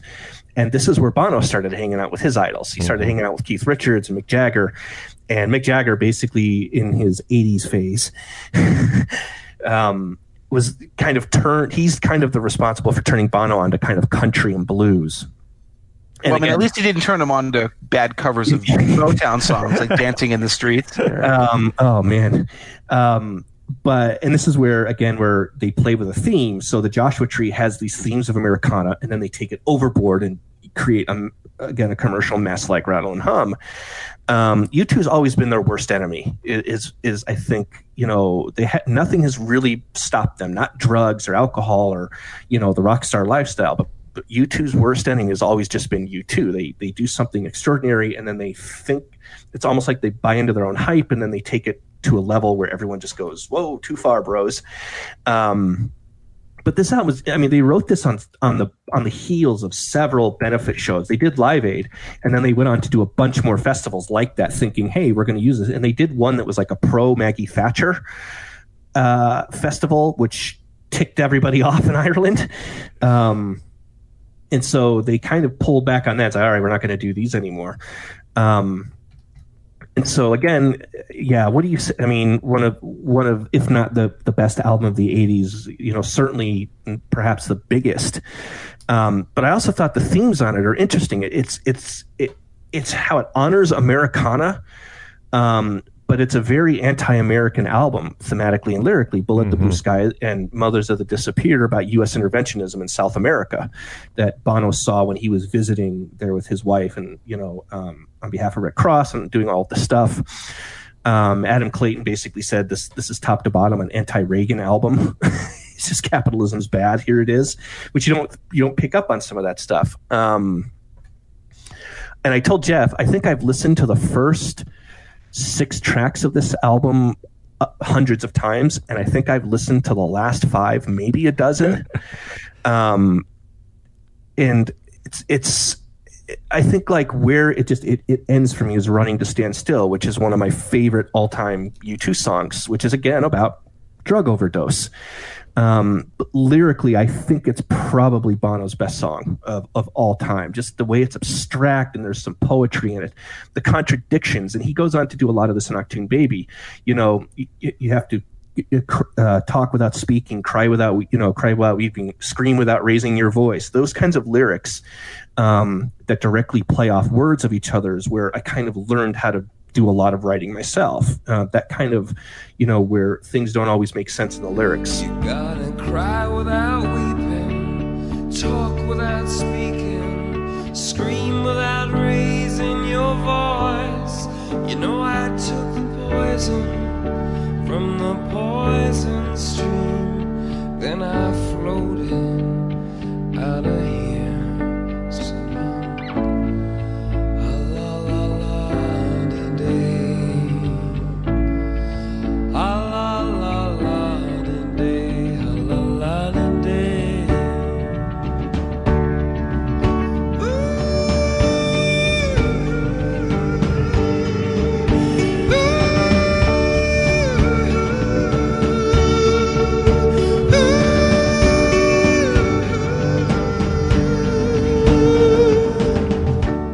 And again that kind of stuff then careened into uh, Rattle and Hum. But it was interesting seeing them do this album just last year, where they did front to back. And on one hand, you're seeing it because it's, it is really kind of cool. They had the stage set up like looks like the cover of the album. Um, they come out and they do "Where the Streets Have No Name" right off the bat, which they usually do middle of the show. But then it gets fascinating because I'm sitting here watching it, going, "How am I going to sit through Trip through your wires. man, like what are they going to do within God's country? Trip to your wires. Um, One Tree Hill, I think is okay. Exit, I really like. I like the darkness of Exit, but even then, and then Mother, Mothers of the Disappeared. So that's what they did. They went through the they went uh, right through the track listing, and then of course because it's you know about a 90 minutes or so, then they did about 10 other songs where they honor Lena Dunham for her service or something. Um, but uh, the, the the Joshua Tree tour was to me it was kind of the end of them live. Bono because of his bike accident, he's clearly kind of brittle, broken down a little bit. So he, the energy isn't there that you would see with with some of these songs. I mean, can he even hit those notes anymore? I mean, It's hard. So, so those high notes on, on "Still Haven't Found" and "With or Without You," I'm just very. Su- Yeah. They must have to pitch them down significantly. to- when you like when you hear this i still haven't found i'm looking for with the choir on rattle and hum um, this is kind of what i'm talking about like that's kind of the quintessential live version of that song um, where the streets have no name where he he really in the elevation tour he runs around the catwalk and you saw this for the super bowl also where he kind of, he does like two full speed runs and then he's still able to somehow sing the damn song yeah. after doing that. Um, and so when you see this tour that they did, um, it was the first time where you could really see it, where Bono's not doing, but he's hanging off the microphone stand, which I think is bolted to the stage.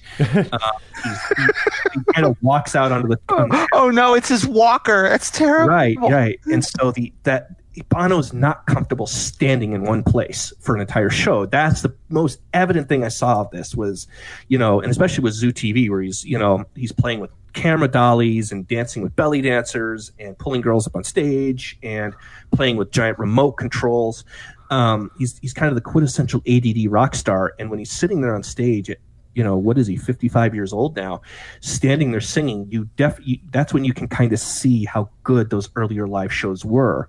Um, and I'd still like, that's kind of the reason I wasn't really interested in seeing them do this, uh, album live. I wasn't pining for it. I wasn't like, oh, I got to see this. Uh, but I took some of the show and I was like, you have to just, you have to see them live. And I think this is going to be the last, very last time you're going to see them live and still be like, ah, that's U2. That was cool. the rest, the next time is going to be sponsored by the AARP. um, but yeah, as far as like the album is concerned, it, it is crazy to me how it's this album that honors everything about America, where you have you know four Irish kids standing in the desert, which was like most alien thing to them in the world at the time. Um, and it was that was kind of their way of getting away from the noise that was going on around them. Um, and that's kind of Bono's confessions. Like we could go out to, you know, you could go out to Joshua Tree and just be out there and not hear a sound, and it would just kind of, you know, all he basically said all you could hear is the music happening. Um, but again, I- think it's how the album exists on its own. I, like I said, the first the first five songs are as good as any five songs on any album ever released, and then the last, you know, six tracks, uh, I could give or take. Um, so th- those are kind of my thoughts on it. Um, Where the Streets Have No Name is still the best song of any band I've ever seen performed live. It's it's almost a religious experience, and it's not so much the performance as it is seeing just sixty thousand people just hands up and down at the same time, and you're in in the middle of this. Um, when they did the uh, the show from Boston, um, that's when I would tell people online the Elevation tour, where they they were in Boston and they do where the streets have no name. That's the one I would tell people to go on YouTube and just watch it. And even if you're not a fan of the band, you'll just watch that and you'll just be blown away by by what's happening. Scot, I know you're not a fan of this album that much, so give us your hot take before I blaze you. So this is my I don't know, it's a hot take, right? I I didn't like Joshua Tree when it was uh, when it when it came out when I was hearing the songs on the radio all that much. I didn't like it in the interim. I revisit it now for the show, and I still I still don't like it all that much. And uh, Stephen's onto something with you know the first five and, and the last six, which is real. I mean, it's side one and side two, side A and side B. Uh, side A has, I think, three at least unimpeachably great songs. Side B, I'm really less certain of, and this, this I, I'm just not connecting with this uh, much of this album on on any level. Now, uh, people love the Joshua Tree. As Stephen said, it's it, it, it considered one of the best albums in the 1980s, and it just has never connected with me except for a few highlights. Yes, Where the Streets Have No Name is an amazing song, and uh, I even thought that back back in the day, and, and it's sort of grown in stature with that uh, post 9/11 performance uh, at the at the Super Bowl. Uh, the way that it begins with that that that synth just sort of fading up, and and then Edge's guitars springing to life, and it, it sort of alternates between this the, the longing in the lyrics and the euphoria in the chorus. Um, and for for an album that's about America and Americana, and, and that's the, the lyrical theme for much of it, to kind of start with this song that evokes this feeling of wide open spaces is, is brilliant. And it's a great, great song.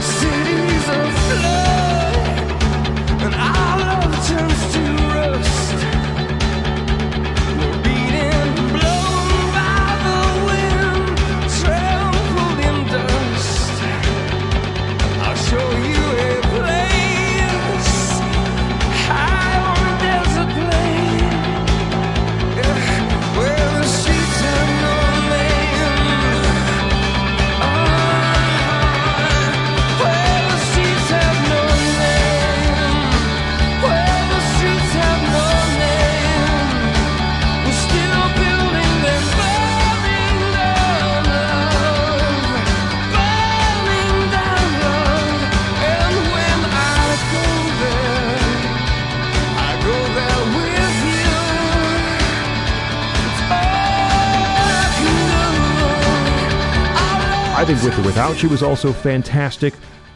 Um, never been a big fan of Bullet the Blue Sky on, on that first side. Stephen mentioned Running to Stand Still, which uh, I agree with him. I think it's one of the really great uh, songs uh, of, of their career. I think it's one of Bono's really great lyrics. that he put pen to paper on. I, I hear a very um, Lou Reed kind of influence on part of the song.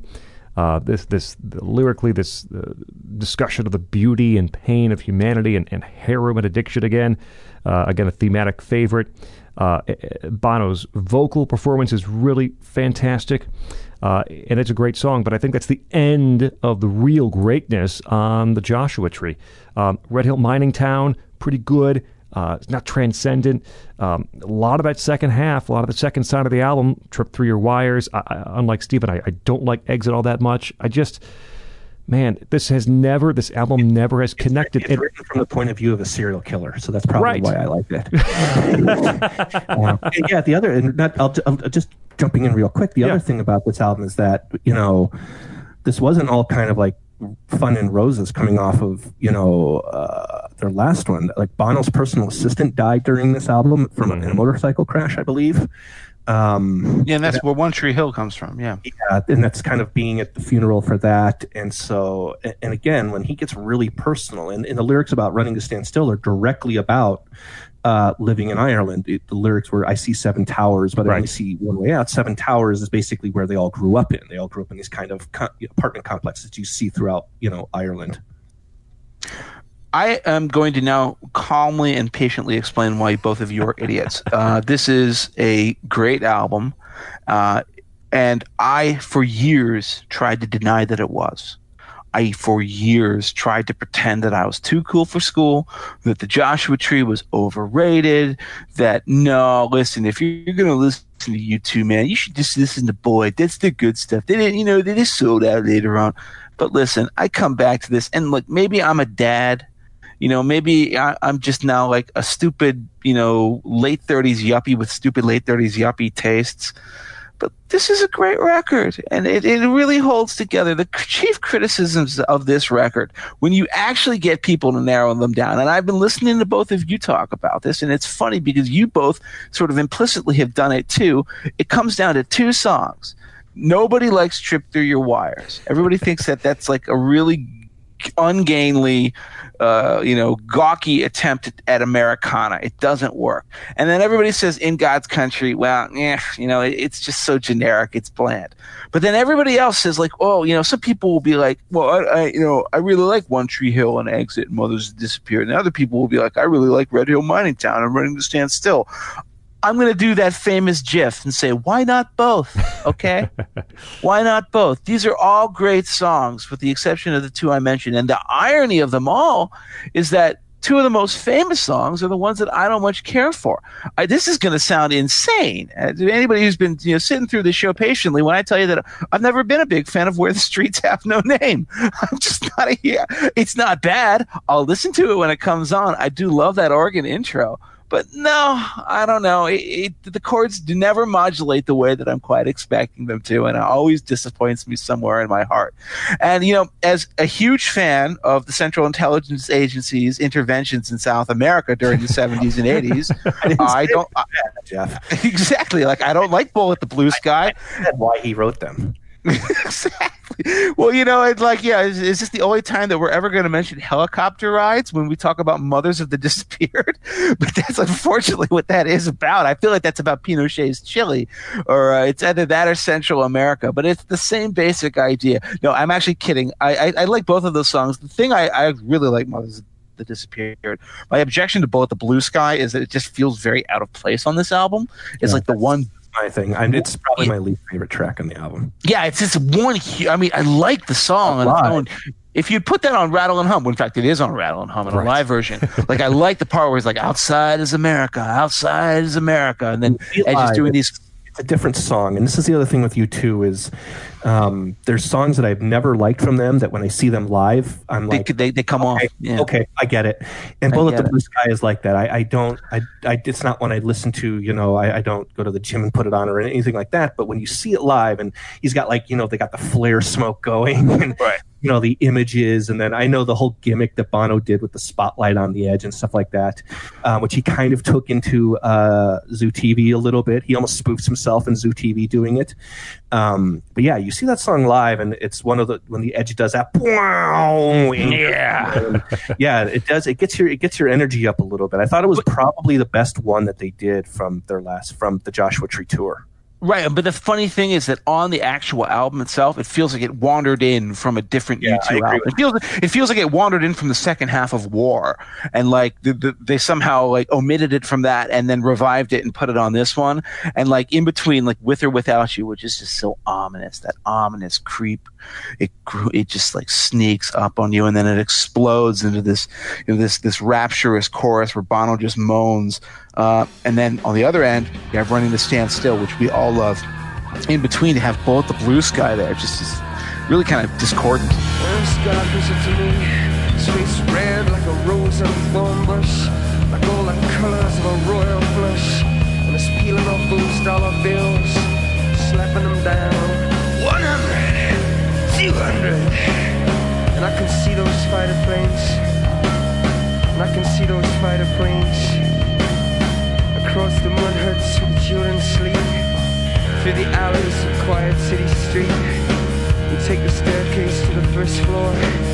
We turn the key and slowly unlock the door.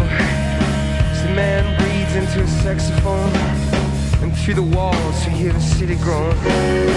Outside it's America. Outside it's America. America.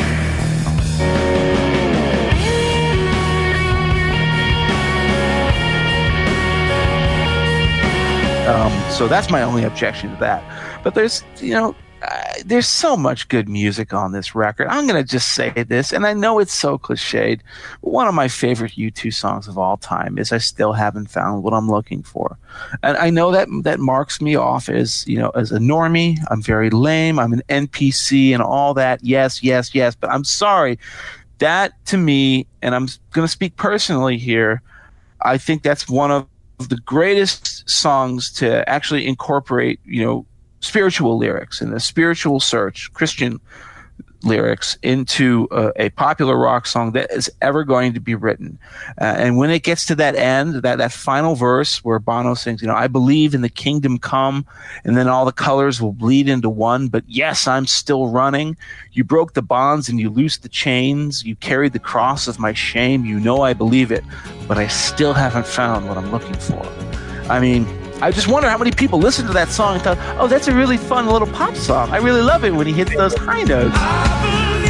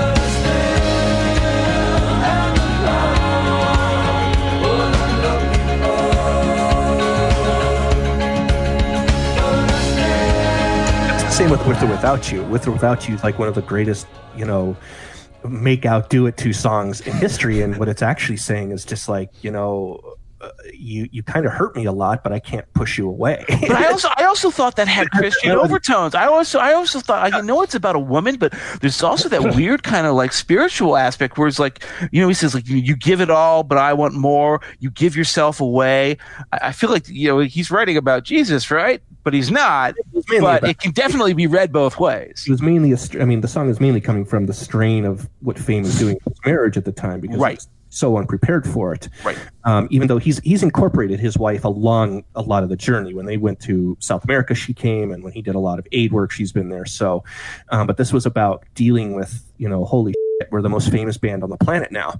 You know, we we were, you know, four kids in Dublin, and I was just trying to. I was just I just wanted to be in a band so I could like take you out on a date, and all, all of a sudden you're married to the guy who's now on every magazine cover on earth. and meeting with the um, president and going and like you know you know talking with Archbishop Tutu and stuff like that. what- it's as simple as, as as as much as you can read into. That's basically what With or Without You is about. But it is so funny that it's considered this kind of great all time love making kind of makeout song, and it doesn't have that kind of message to it.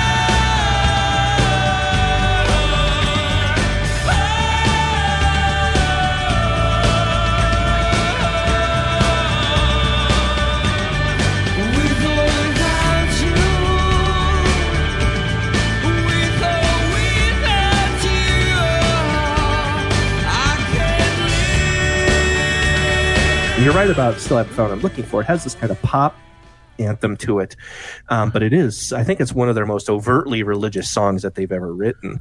Um, and then to real fast, to go back on what you said about, there's a big difference to me between Running to Stand Still and then Trip Through Your Wires. Running to Stand Still has that Americana twang to it on the Right, it's kind of it's kind of a quiet country blues, not quite blues, but yeah, you get where they're they're vibing on that, right? still Bono's uh, heritage. It's not his lyrics aren't rooted in Americana.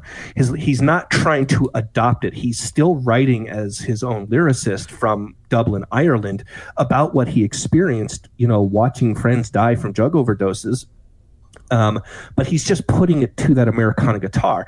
Trip to Your Wires is him just trying to be an Americana artist. he's kind of getting completely outside of what he knows, and he's just trying to write that, you know, that Willie Nelson style track um, that basically, like we said, Mick Jagger wanted him to do. So, all right, I, I think that that's what that sounds like, and that's where they've always kind of hit a, pothole in their careers. They did this with pop, where they think that they can kind of go do a genre better than I think what some of the people in the genre um, do, and they almost always don't do it. And I think that that was the problem with you know, Red Hill Mining Town. I like, I think it's fine, but like Trip Trip to Your Wires, especially, is just one of these. Just what are you doing, man? Like, um, it just you went overboard on it. They're always their best when they experiment with other genres, but still keep rooted and grounded in where they came from. All right. Well, speaking of trying to be Americana and failing, I guess that inevitably brings us to the infamous follow up to the Joshua Tree. How do you follow up one of the most praised and biggest albums of the 1980s? Well, you do your self indulgent movie documentary album soundtrack release, and that's Rattle and Hum. Rattle and Hum, where uh, all the quotes that we've used to make fun of Bono's pretentiousness have come from this album. Not just from, uh, Bono's. There's there's the one before Desire where they're like this this meet this a journalist is asking him a serious question about How what has your music what is it like- changed? how- Yeah. what is it like coming off of with or with or how was it like coming off of Joshua da, da, da, da, da, and then you hear Bono go Adam and Adam just goes "Oh, I don't know man and then they laugh and it goes And into Desire I'm like why is that on an album like what are you doing I don't know what we're doing here's Okay, but here's here's my secret confession. I really like Rattle and Hum. I know I'm not supposed to. I know you hate this album. Everybody smart hates this album. But my contention is that I just plain hate it uh, well, I, I contend that once you get over the fact that Bono thinks that he is a new Jesus Christ saving the world, but is really just fapping off to Americana, and you get into that hilariously pretentious trip, the music on this is good. The live songs are good. The studio songs are good. Get over the fact that, I mean, listen, there's some, you know, that. You know what I don't like? I don't like the ones where he's trying to like, oh, we're we're, we're getting up with like blues and African American artists because I'm sorry, there's just nothing further from U2 sound than blues. So like when Love Comes to Town, I love BB King and I like U2, these are two great flavors that don't go well together. you know, Angel of Harlem kind of is like that too for me. It's like, you know, this little horn ballad, you know, a, the, both of these were released as singles. They're both on their greatest hits. Neither of them is that good. But when U2 just sticks to what it is that they do and they do well, man, I mean, ha- have you people listened to Hawk Moon? Hawk Moon 269? None of those lyrics make sense. What is like, you know, like a like a desert needs a flame, like X needs Y, like X needs Y. I mean, it's basically a simple trope. It's a simple two chord vamp sequence. But when Bono is screaming in that voice about how much he needs my love, I am going to give Bono my love. I love that song.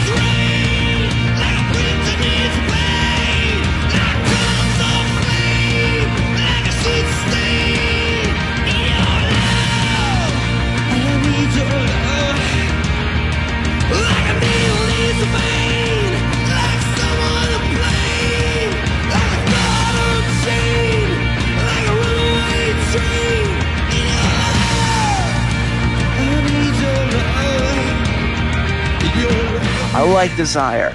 I like the live version. I, I literally this last week, as we were preparing for the show, I found myself walking around. All I could hear in my head was the gospel choir singing. I still haven't found what I'm looking for live. I remember when I first heard this album, I didn't like that take because I'd been just so like raised on the original studio version. But man, I think that really works well. I think that's a beautiful song. I've, I've heard, I've seen the the live footage. Uh, which actually wasn't included in the documentary, but you, the outtake footage is available on YouTube. And Bono's arm is in a sling because he like dislocated his shoulder like two shows before. Um, but it looks, it's just wonderful. It's just beautiful and incredibly moving.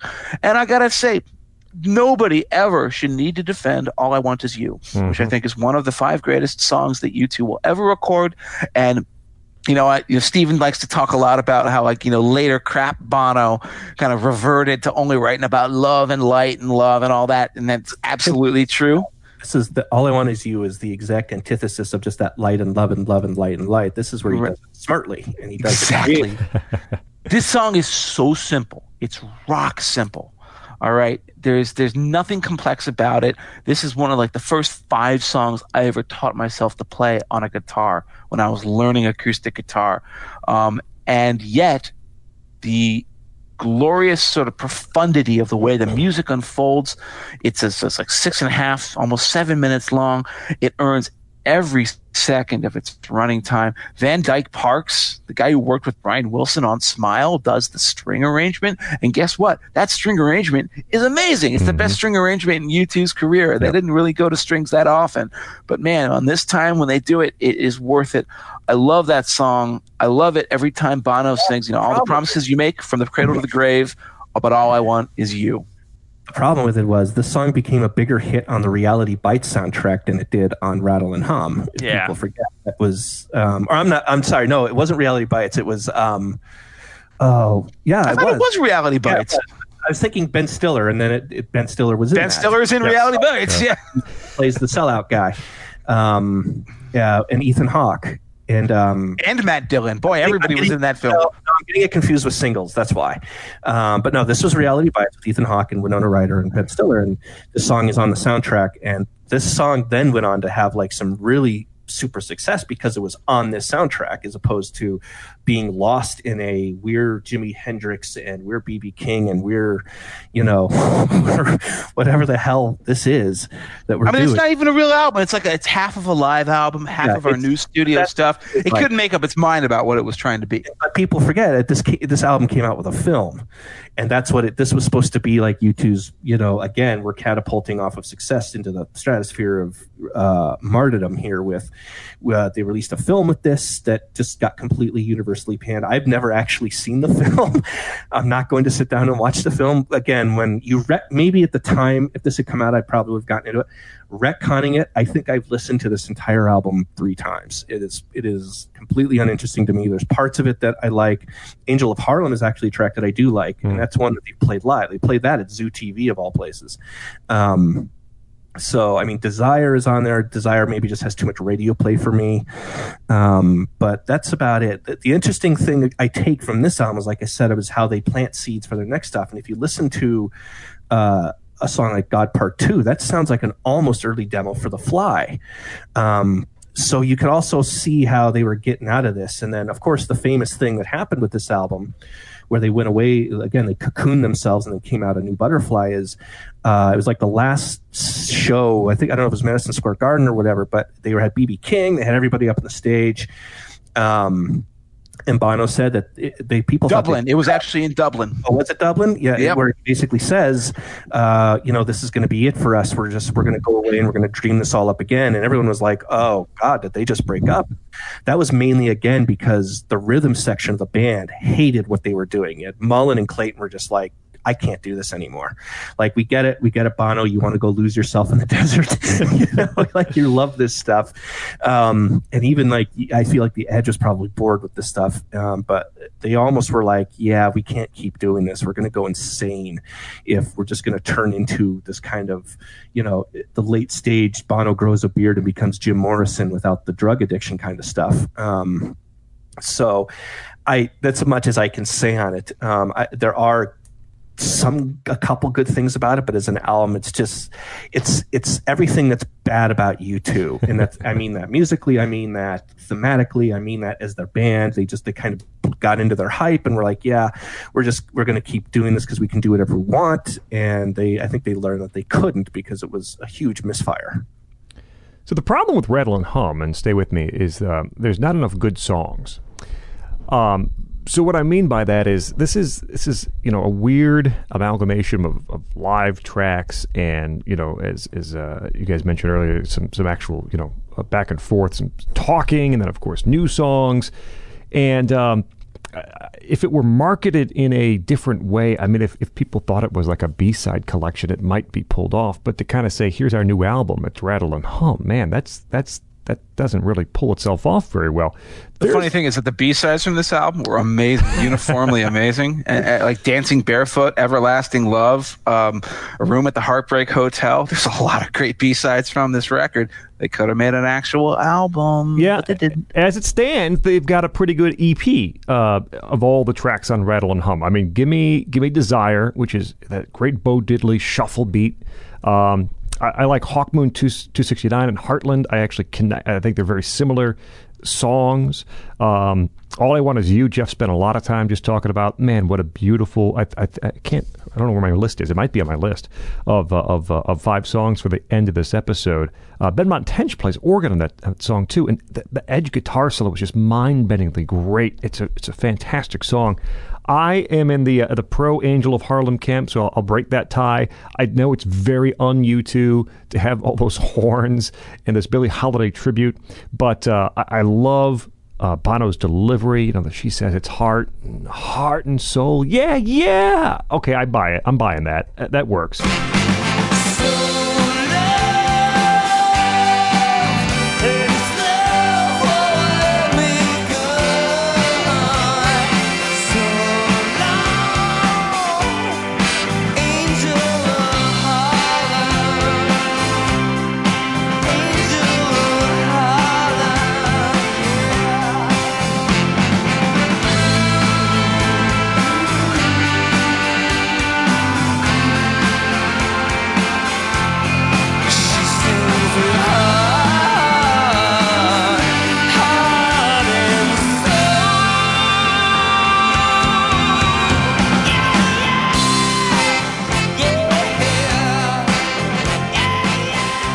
And then uh, you can throw on the uh, uh, I Still Haven't Found What I'm Looking For gospel version. That's a nice six song EP out the door, no problem. As it stands, it's a really bloated album uh, with a lot of live tracks, and, and some of the live versions just don't add a- anything. I mean, the live version of Helter Skelter is all right.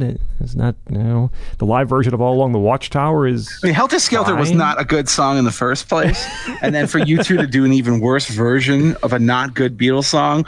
I, I, every time I put on that album and then I hear it opens with Bono saying, "This is a song Charles Manson stole from the Beatles. We're stealing it back," and I'm like, "Oh, this is the beginning of your fail phase." Who who thinks ah. who thinks that's the best lead-off track for an album? A cover of a Beatle, a live cover of a Beatles song that wasn't all that great to begin with, and you know, mentioning Charles Manson. I I'm not I'm not real sure.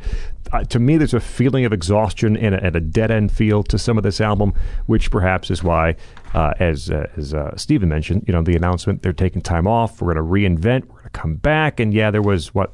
th- Almost three, better than three years About four years. between Rattle and Hum and the very next thing U2 would put, uh, would put out, which would be, I know in Stephen's mind, and uh, per- perhaps in mine too, one of the very best albums of that decade of the 1990s. That's Achtung Baby. Um, this, you know, the, a lot of recordings of U2 albums kind of follow the same path, right? The band kind of almost breaks up. Uh, they lose some lyrics. Uh, they have them stolen. They go down to the very last minute. It almost gets postponed. They have to write, you know, uh, remixing songs hours before a deadline. Um, and, and this particular uh, album, and, and Stephen has the story down cold, I know. You know, this is another opportunity for the band to disintegrate. They go to Berlin to record the thing. It's going to be a place where they can find inspiration, and Germany's being reunified. And it turns out that that's not what happens there at all. Uh, very difficult for them to, to start to record music for the next album. And uh, Bono and the Edge at this point have kind of uh, gone and, and, and, and created a uh, songwriting partnership away from the other two guys in the band, and it's all saved um, when they when they come up with one. And uh, as I said, I think Stephen has a, a little more detail on that. Yeah, they just they they went to Hansa Studios, which is where Bowie did a lot of stuff, and so that was I think the beginning. I joke about how Zooropa is their their Bowie album, but I think that this was the beginning of them. This is kind of the the recording out of Dublin for the first time. And like you said, they wanted to go to Berlin where the energy was high. It's reunification, and they get there and there's everything becomes dark. it just goes in the opposite direction for everybody. But yeah, so I think a lot of this was basically Edge and uh, or, or basically U2 saying to Eno and, and Lanois, it's kind of like we're out of ideas. We don't want to go and do this country thing anymore. And I think Brian Eno basically says to them, "How do you feel about making a, a dance record? How do you make basically make feel about making a club record?" And they're okay. And you had a lot of the problems where you had you know the Edge is starting to play around with uh, some of these cl- you know these clubby sounds, this electronica that's going on. You had Mullen, who again is a very stubborn, classically trained musician, like you said about uh, when they put him on a when they put him on a on a clicker, Track, yeah. And he hated it. He absolutely refuted. He just like nope, and then he stuck with it. And it was like okay, and that's similar to this. He was kind of like what what are we doing? And by this time, you know, Clayton was so high out of his mind, he was just happy to be in Berlin, pretty much, of all the places on the earth. So they, it just was not happening. There was just these sessions that were notoriously contentious sessions where you know Clayton would get in Bono's face and be like, "You don't like the way I'm playing it. You play this thing," knowing that he couldn't play it. Um, and it, is really a cliche story, but basically what happened is, is Edge came up with the first kind of chords for one, and it's kind of where they realized that you could, you know, Edge wanted to go with this route of Nine Inch Nails, basically, and you know, and Bo- and Bono wanted to be David Bowie, and you know, um, they had all of these things happening that weren't congealing with each other, and then uh, Edge plays the, the first chords to one, basically, is the, how the story goes and they basically pulled a song out of it and that's when they realized you can make a kind of uh, a lounge album like a club album um, but you can still root it with heart and soul in it. You can still you can still anchor it with a soul. And i think that that's the best way to even sum up this album is you could have these kind of you know you know weird, dr- almost drug induced tracks like Zoo Station, or even better than the real thing. And then what Jeff said about how Bullet the Blue Sky kind of wanders in, and it's into the Joshua Tree, like it shouldn't be there. That's kind of what one does.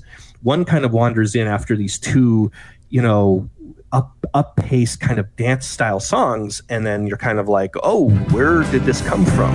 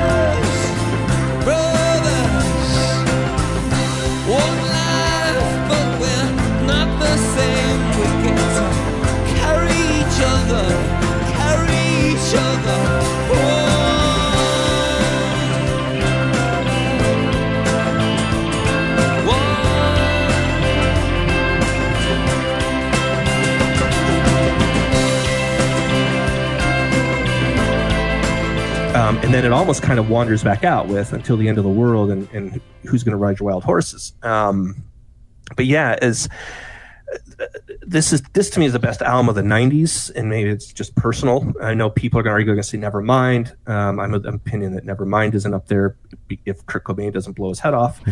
Um, but this was you know when we talk about that album for you this was kind of the first album as a kid discovering music that this is like spoke to me as kind of a weird emo kid with crushes and feelings and had no idea how to express them. And this was kind of the first album that basically said write this stuff down. Get it out. You're, it's okay to do that. It's okay to write stupid poetry and give it to a girl or it's it's okay to write this stuff and if your mom finds it you know provided it's not a suicide letter spray painted on the wall you know? Um, but it's one of those where it was like you can write these kinds of thoughts. You can have these kinds of feelings and this is okay to get this stuff out. And as this kind of manifested itself into my life, um, you know, I, I was one of those kids where as, as, as I got, I think I was 15 and I was going on. I basically, there was a, there was a videotape that was released with this album that did it, all the videos and then it did interviews, it did footage, had three videos. It had all the videos for one. There were three separate videos for one. Um, and I see like Bono has both of his ears pierced. So like watching that tape, I got right up and I grabbed a needle and I went and I pierced both of my ears at home by myself. like, um, I was like, oh, okay, I did Ouch. that. No, it didn't. It wasn't that bad. I, I, I dealt with it okay.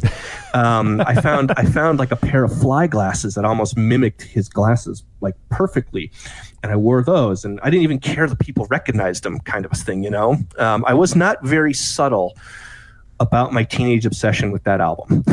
Let me put it that way. I didn't I didn't walk around in like black shiny leather. Let's not go crazy here. Um, but I just I looked at it and they were just kind of like the coolest motherfuckers on the planet at the time and they acted like it. They they were like actual like act like rock stars to me and I did had no iteration of who they were prior. So I couldn't I didn't really get the act that Bono was putting on with the fly. I went back and got it and so it's like okay, he was being ironic. Um but they were just kind of the exact opposite of what I joked about when I would go through my brother's cassette collection and I would hold the Joshua Tree and I, I couldn't tell the difference between them and Fleetwood Mac, kind of. Um, but this, the album just kind of got me to kind of explore that darker emo side of my teenager years. And, um, I, and like I said, I don't really care how uncool they are now or what they become. That's that's the U2 that you know I always will have with me is just that dark era, trippy era. Um, songwriting and but it does it really you get these kind of lackadaisical tracks like Zoo Station even better than the real thing and um, the fly which i actually think probably should have been their lead off track for this album.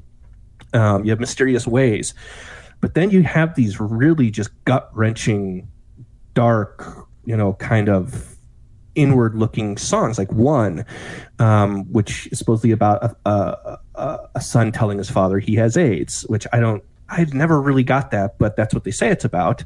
And that's of course gone on to be you know one of the most famous songs ever.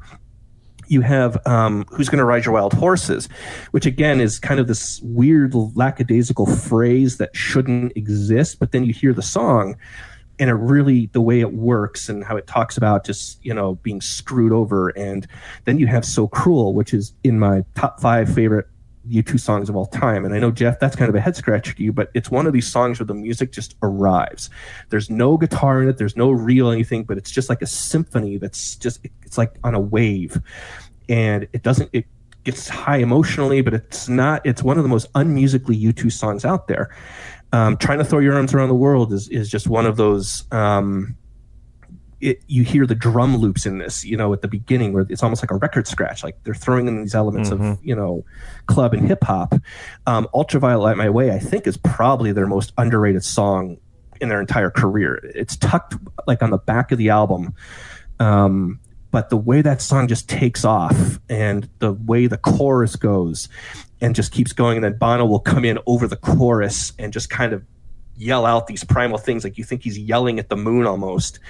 Um, and then of course like on most u2 albums this ends just dark. It ends on acrobat and it ends on love is blindness. And you're kind of just so emotionally spent after listening to it that, that that's not how you're supposed to feel after listening to a u2 album. You're not supposed to kind of feel like you just went through an entire dysfunctional relationship front to back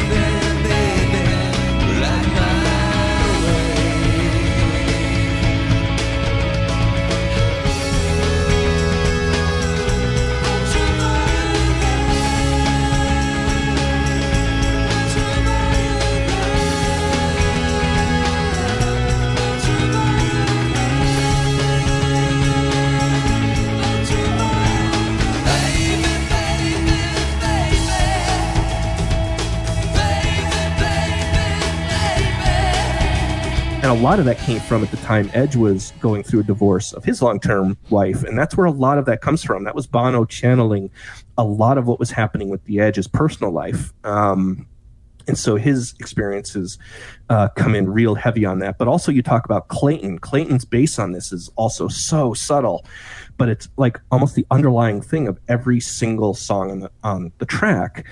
Um, and the thing that you notice listening to it is just that screechy guitar is gone. It's like the edge. It's like part of him died with that. Um, it's almost non-existent. It's it's changed into that, you know, that wow, ba wow with mysterious ways, and then of course the fly. Um, and then one, I mean, could anybody actually do the guitar the guitar from one like off of memory? I'm not saying playing. I'm saying just could you harmonize it? Not a lot of people could. Um, it's such a deceptively complicated song, but it's so simple with just these um, the way it opens with just the drumsticks and then it ramps up. Um, so I thought the other thing that that was interesting um, is talking about the club the, the the club sounds is there's some stuff that's like could be right out of the Happy Mondays or on this or Jesus Jones. Um, so it presets a lot of these trends that you saw in the 90s again. Um, and the other thing that made a precedent real fast, and then I'll stop obsessing over it, um, was it was it's it got to this point to where U2 was ahead of the curve musically, and this is where I think they came about in the '90s, even with how creatively imperfect pop was in Zooropa. They were ahead of the curve. They this was the beginning of CNN on TV showing war footage and media saturation, and this is kind of how Zoo TV became this thing with 450 monitors, and you're just now being berated with imagery, and that's kind of where this all started, and it hasn't stopped with the invention of social Yeah, so that's where we are right now, right? Yeah. it's, it's the obnoxiousness of a 24-7 style of media. And that's kind of the themes that they took on with zoo tv um, and then visually this is where they started working with anti um, Anton Corbijn where it was to create this visual aspect of the band that didn't exist. It was mainly blacks and whites and sepias in their videos now. Um, in one, in in the first video for one, you know, the band is cross dressing, where Bono's sitting on a bench, and then each member of the band is cross dressing, just sitting next to him. So they're exploring these kind of arti- deeper artistic themes um, that you don't expect from Americana U2. Like all of a sudden you're watching a video and there's Larry Mullen in a dress. you're kind of like, okay. Um, and even for a teenager, it wasn't jarring to me. It was just like, wow, this is this is art, you know, in the Beavis and Butthead style voice, where Beavis and, Butt, Beavis and Butthead. Beavis and Butthead famously lampooned the Buffalo video, where uh, it cuts in and be, you know Butthead goes, "This is art. This is supposed to mean something." it's like those are Buffalo, um, and so they got very serious. But it was like this one of their most unserious like titles for the album. You had Achtung Baby, like you know Caution Baby, but it's almost their most seriously impersonal uh, ar- artistic album. The B sides, I think, "Lady of the Spinning Head" should have been put on this album, although it. it it differences creativity. It has that screechy guitar. Um, yeah, that's a, that's my whole spiel on Achtung Baby, and I'll let you guys now go away, and I'll let you guys talk about it for the next forty five minutes. well, I mean, everybody everybody agrees this album is fantastic. I mean, once again, once upon a time, I tried to to tell people in my more uh, depressing and regrettable college days that like, oh, this is actually not good. This is a terrible record. What the hell did I know? This is a fantastic record. And in fact, I don't think there is. And this is rare because on every U2 album, you can say, yeah, okay, you know, great. There's a lot of great songs, this, that.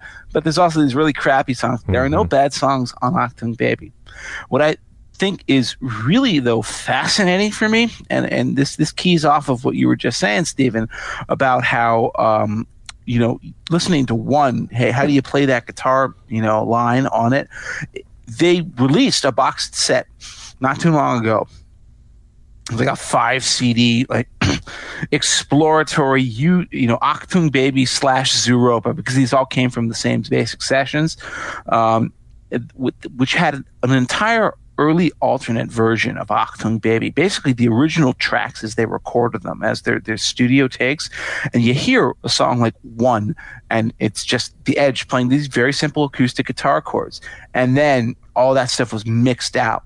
Bono's original vocals, you know, uh, you know, the bass and rhythm, the rhythm section, the bass and the drums are retained, but everything else is re-recorded and everything was dropped out, and you have that really subtle electric guitar.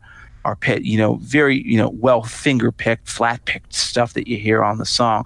They really worked this stuff over almost impeccably in the studio, and there is no greater example of that than um, one of my dark horse picks on this record. Of course, this album has so many famous songs, even better than the real thing. Mysterious Ways.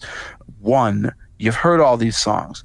Um, one of them, very few that you might not have heard, is Trying to Throw Your Arms Around the World, which I absolutely adore. Um, it has that woozy 3 a.m. walking home drunk, maybe high. You're not really sure what you did. You're not really proud of what you did. It reminds me a lot about Sunday Morning by the Velvet Underground. Same basic vibe. And uh, the song has that, you know, when it opens with these, you know, sort of like, you know, very faintly heard arpeggiated guitar lines and you know those faint drums that sound sampled or, or maybe again recorded down the hallway. And then these soothing synthesizers come in. And it's just so beautifully atmospheric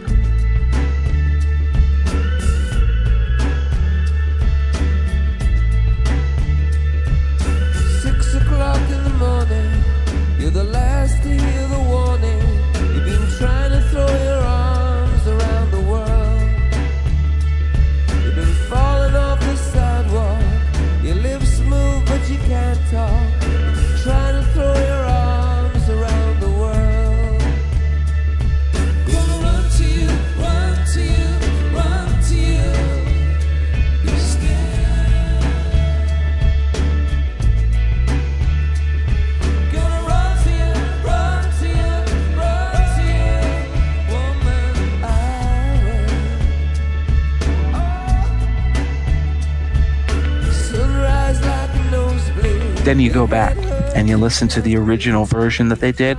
And it has all these rather goofy and gauche acoustic guitars and it sounds like a dumb folk song. And it's still the same rhythm master. They completely changed these songs in the remixing and the overdubbing, which just tells you how much work was put into this record.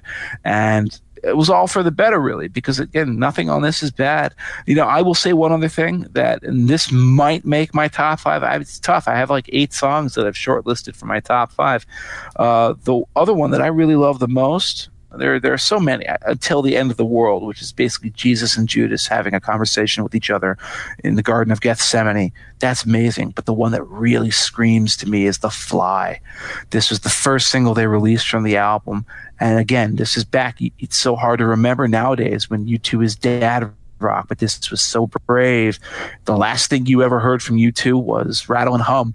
It was them doing When Love Comes to Town, blues rock with BB King and Desire and All I Want Is You and stuff that you basically expected from U2.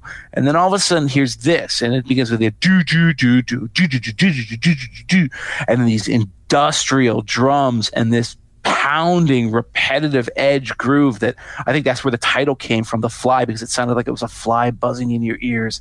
And the thing about it uh, that most impresses me is that you know what we talk about when we talk about Bono after the Joshua Tree era is that when he was on tour with that album and touring Rattle and Hum uh, uh, kind of a devastating thing happened to him. And I guess this is what happens when you're not a trained vocalist and you're just going out there and just doing what you think you're supposed to do without any proper preparation, he shot out his vocal cords. He shot them out permanently. Those incredible soaring high notes that you heard on songs like A Sort of Homecoming, or even I Still Haven't Found What I'm Looking For, With or Without You, he would never be able to really reach them in the same way again. His doctors told him this. He said, Listen, you're going to become a, a mute if you keep carrying on this way. So he had to adjust and come up with a completely different vocal style. And what you hear on Achtung Baby is that different vocal approach. And it isn't just him singing in his lower registers, which you hear on the fly. You know, it's no secret. It's no secret. Uh, but it's also on those falsettos. Oh God, I love those falsettos so much. You'll you'll hear them again on, on my favorite U2 song of all time on the next album. But you know, love, we shine like a burning star, we're falling from the sky tonight. And then another Bono comes in underneath says, A man will rise, a man will fall, on the sheer face of love, like a fly on the wall. I love the sound. I love Edge's guitar solo over top of it, but most of all, I love the adaptation to very trying circumstances. Bono was told he was stripped of his most powerful instrument. That's gotta hurt. How do you handle that? And he adjusted, and he adjusted, I think, in just such an admirable and brilliant way. And so that's what Achtung means to me. It means the fly. It means that adaptation to a completely different way of making music successful.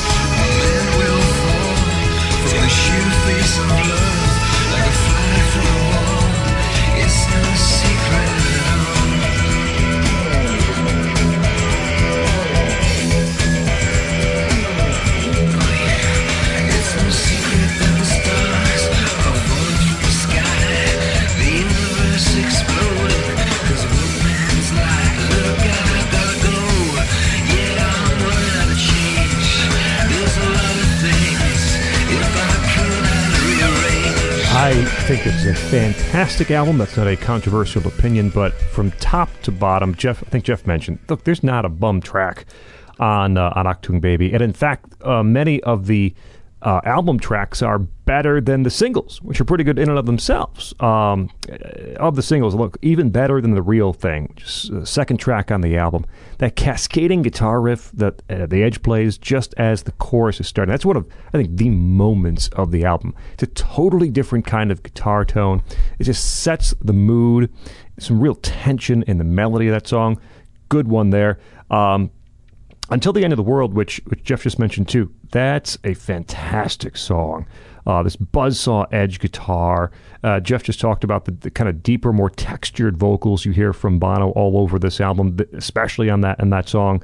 Um, and and it's still a very dancey beat behind it too. And this the lyrics about Jesus and Judas and the, and the pain of disloyalty for both sides in uh, in that sort of arrangement. Until the end of the world is is one of the really great U2 songs. Um, and then there's the stretch late, uh, trying to throw your arms around the world. Love that song. Ultraviolet that Stephen praised is just fantastic. There's this huge key change right before the last verse that shoves the song into overdrive. Um, and then just after that, Acrobat is just outstanding. I love Acrobat. Real desperation in Bono's voice, uh, manic edge solo in Acrobat, and it really goes through the emotional spectrum uh, through the course of that song.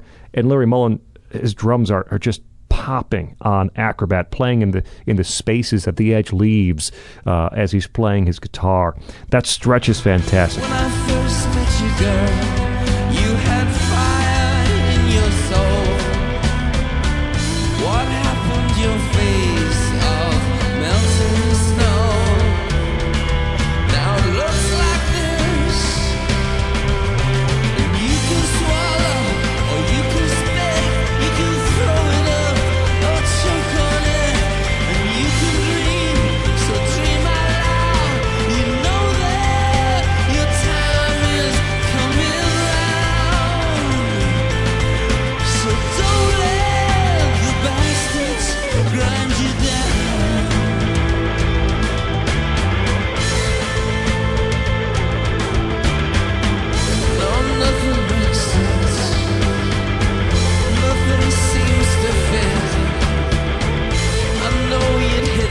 Mysterious Ways is a great single and, and completely um, unexpected in terms of what the sound was and, and what you would expect from U2. And that's now one of their one of their you know timeless tracks. Mysterious Ways is still one of those that play is played on the radio all the time.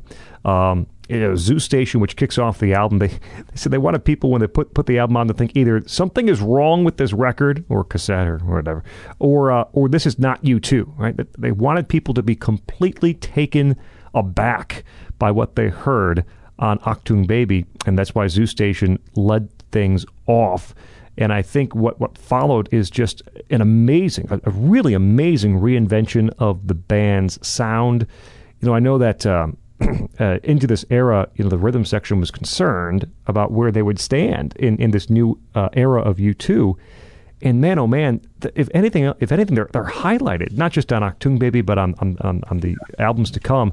They are just Larry Mullen and Adam, Adam Clayton are just playing out of their minds, and that rhythm, that new sense of rhythm, the new sense of when you turn into a dance band, guess what? The Yes. rhythm section Right. matters. So, like, yes, that's not a surprise. Yeah, and even if you're yeah. using, you know, some some sequencing or some some you know program, tra- those have to be recreated for for live um, performances. And even on those songs, when some of those new techniques are used, uh, generally it's kind of a you know it's kind of a weave in and out where you still hear the, the actual guys playing their instruments as well.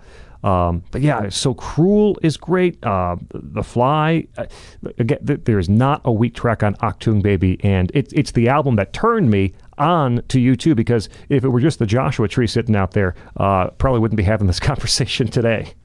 And it's really funny because it's the album where what, he, what I always hear from people is, "Oh, I like the old U2." Like it's they're, they're always like, "I didn't really get what they were doing." I, I like the old. My U2 is you know the old U2. You heard this a lot, not so much anymore, um, but that was always the argument with them. And this is what I mean about how they picked up fans. I didn't know the old U2. All I knew was you know what I was watching in front of me, and and then of course how the accompanying concert, which mind you, I saw before any of this. So I had to basically go back and watch all the concert footage. And I, I still remember being like 15 and being like, I can't believe I sat down for half of the show.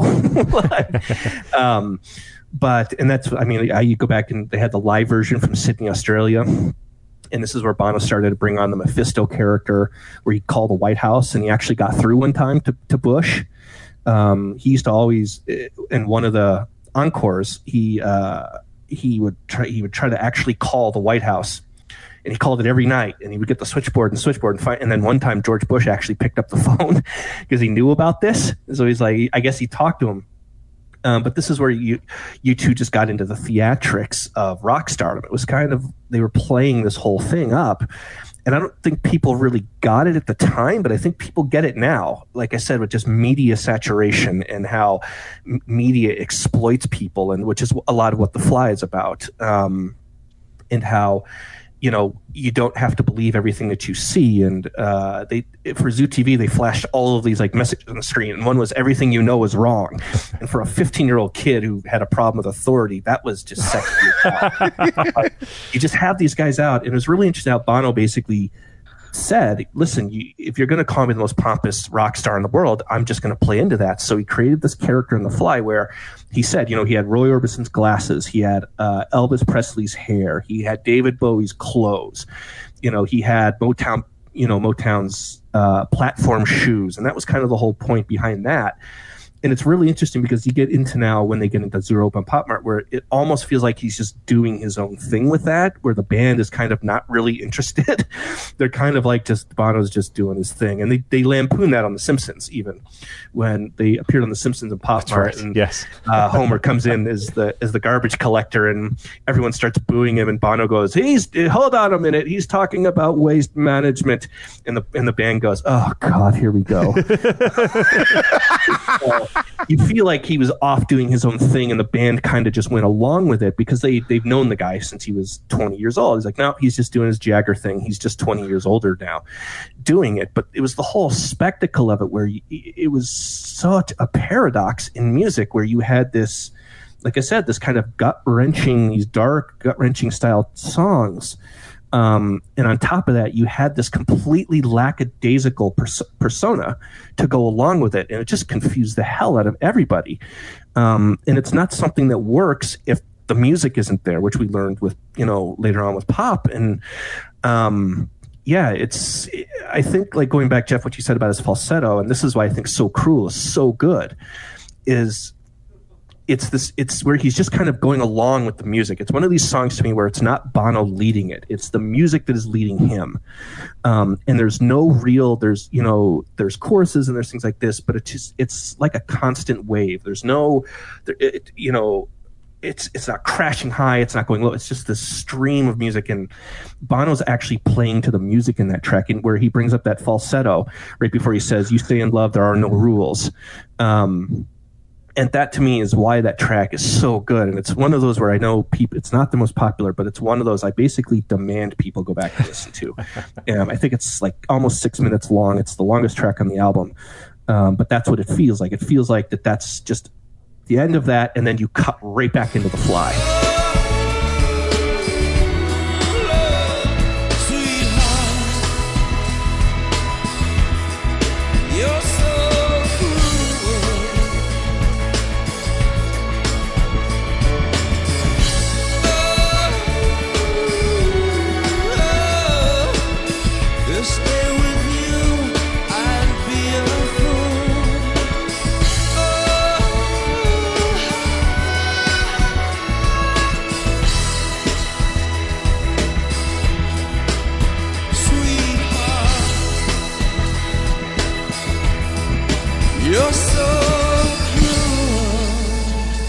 um, and I think the fly was like the first side of the uh, of the cassette. I think it was so you you would end with so cruel, turn the tape over, you go, whew, okay, turn the tape over, there's the fly, and it's like, all right, now we're back. Um, and then of course it ends with love is blindness, nothing matters, we're all gonna die. Speaking of people not understanding where Bono was going and everybody being wrong, I'm going to insist that both of you people are completely wrong about the next two albums of U2's discography. And it feels like we should sort of take them together because they are of a piece. And the irony of that is that Zooropa, the next album, uh, is actually of a piece with Achtung Baby. It, it was re- constructed mostly of outtakes from the sessions, a couple new tracks and things like that. Um, and it was released during the middle of the Achtung Baby tour. I think they actually probably rushed it to get it out so that, you know, by the end of the tour, as they were going around the world and back again, they'd have something more to do. Um, and then after that, Pop from 1997, which, uh, ironically enough, until until you know, you know, U2 albums started getting uh, unwittingly downloaded onto people's iPods and iPhones, was the least loved album of their career. These are the unloved redheaded stepchildren of the U2 discography. I think both of them are excellent albums. In particular, I really want to say some praise for Zooropa, which has the single best song on the entire history of U2, in my opinion, which may sound strange because it's actually one of the most uncharacteristic songs of their career. And that song is Lemon. Lemon could be a Brian Eno song by any other name. In fact, his voice features so prominently in it that it's kind of hard not to think of it as like a collaboration. U2 featuring Brian Eno, the way it would be labeled on like you know uh, you know a top forty singles chart. But this is as far as U2 ever wandered away from the mainstream, and yet it was a single, and it is one of the most magnificent triumphs of the 1990s in general. A pounding dance track, a pounding dance track about again you know the kind of kind of subjects that Radiohead would later become famous for dealing with, but that U2 got to first, and I think did equally as good of a job with. You know, a man builds a city with banks and cathedrals. A man melts the sand so he can see the world outside. You know, you know, conflating you know obsession with a woman, a, a mysterious, impossible woman, with the sort of decay of late stage capitalism, and then it all comes to a, a climax with that brilliant last last lyric where and these are the days when our work has come asunder and these are the days when we look for something other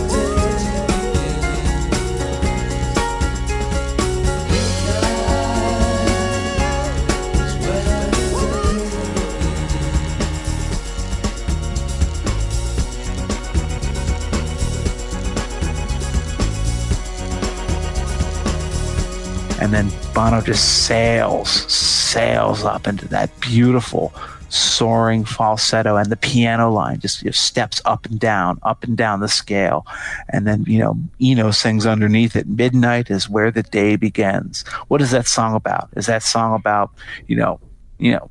Capitalist decadence? Is that song about some sort of mysterious female? Is that song about Bono working out his own personal demons? I don't know. You can read it three separate different ways. I just think it's a masterpiece. I actually think almost all of this album is excellent. There's literally one song on it that I don't like, and that's Babyface, the second song on the record. It's not bad, it's just not great. But everything else, including the song that The Edge sings, Numb. That's a great song. I Don't love move, don't Love talk Numb. out of time. Right. Yeah. I think that's great. That was an outtake from Achtung Baby that was originally like Bono singing on it. And then Edge said, like, you know, listen, like, I, I got something else here. And he just sings it like in that monotone, that monotone that's perfect. And if you've ever seen the video, it's Great. hilarious. Yeah. I'll edge in the background, or while Bono's in the background going da da da like that with the Right, right. All the band members appear and like models start licking him in the face, and he's actually like uncomfortable. It's so funny. It's a funny video, a very memorable video, one of those classic early '90s moments. Don't plead, don't bridle, don't shackle, don't guard, don't curve, don't swerve. Lie, die, serve. Don't theorize, realize, polarize, glance, dance, dismiss, apologize.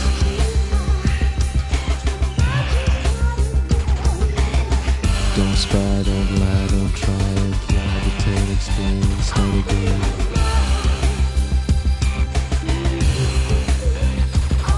Don't drive, don't coax, don't cling, don't hoax, don't freak, peek, don't leak, don't speak.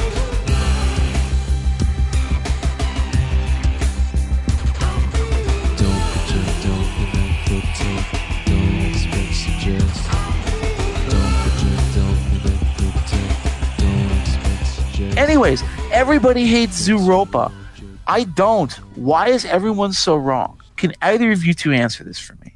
I, I actually don't hate Zooropa. I do hate pop. Um, but I, Well, I- you're wrong about that too. but I think Zooropa is um, at least an inter- I don't want to say it, it, it's better than an interesting failure, but uh, I, I do think it succeeds on a number of, of levels, and I think it's it's better than pop. Uh, this is another album where they were they were going to make it an EP, and they said we'll make it a full album. They went down to the deadline. They're mixing things as the deadline is approaching, and virtually every album in retrospect, some member of U2 says, "Man, if we if we just had more time, if we just had more time, it'd be so much better." Uh, and so they say that about Zooropa, and they say that about pop, but.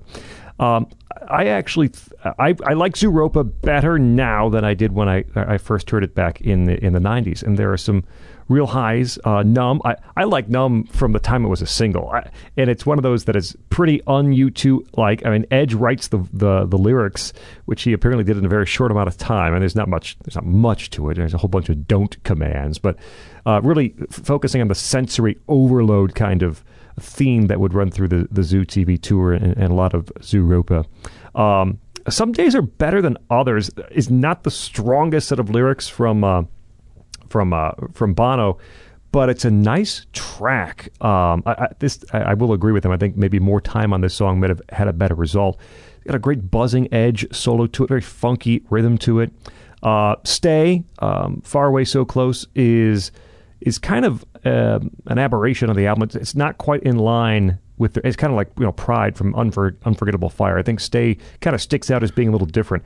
Kind of a Tin Pan Alley it's, chord somewhat, but progression. it's such a welcome aberration. It is. That that, that that lyric where it just is like green light, 7-Eleven, you're stopping for a pack of cigarettes, but you don't even smoke. it's just so. Oh, I just love that whole. And also, there's another one where Adam Clayton on the bass, man. I mean, he just Yes, that it's yes. driven by that bass. Well, yeah, the bass and the drums, it's got a combo sound to it. The drums are, are recorded very dry.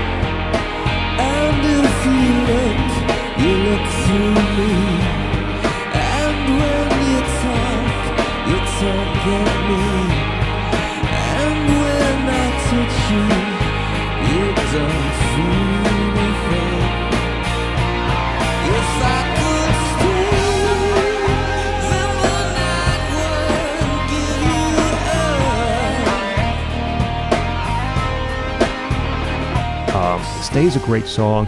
I, I, I love the, the closing track, which is The Wanderer, where Johnny Cash takes the vocals, and I, I guess they you know they tried Bono and they had Johnny, and this is this is remember before the all the American recordings that Johnny Cash. Johnny Cash was not uh, hip and with it and and working with Rick Rubin at this point, and they bring him in to record The Wanderer, which is a really great amalgam of all these things, the new and the old. You know, the Johnny Cash old, old voice with some new technology. It has this synthetic kind of rubbery bass line, Right. uh, these old time kind of fifties esque backing vocals. And you get this this very tinny drum sound, and then and then Johnny Cash singing lyrics like, and I, I just love this. Um, Do you know out- what I love the most about the Wanderer is the fact that Bono doesn't even appear on it. Yeah. It's just. Johnny Cash. You keep waiting for Bono to come in. No. and he never does. He He comes in never does. It's just Johnny Cash. he just does that falsetto in the background, uh, Right. a bit. He just pops in there. But And that's the kind of thing that you could, you two could do at that time because they were superstars. yeah, waiting the whole song for Bono, and he never comes in. It's just Yeah. here's here's Johnny Cash, ladies and gentlemen. the the thing, I mean, Cash singing. I went out there in search of experience to taste and to touch and to feel as much as a man can before he repents. That's a perfect Johnny Cash verse, uh, you know, written for him uh, by Bono. I, I, I, it's one of my favorite U2 closing tracks uh, on an album. I went out there in search of experience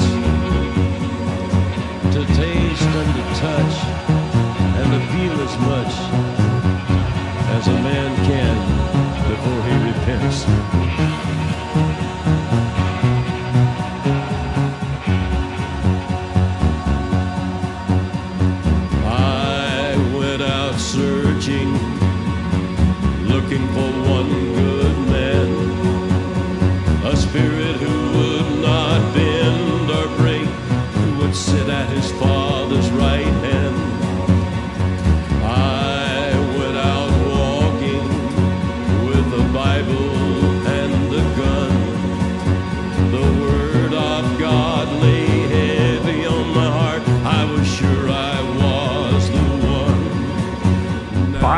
Guitar here is just, dre- I'm sorry, Edge's guitar here is just drenched in effects all over the place.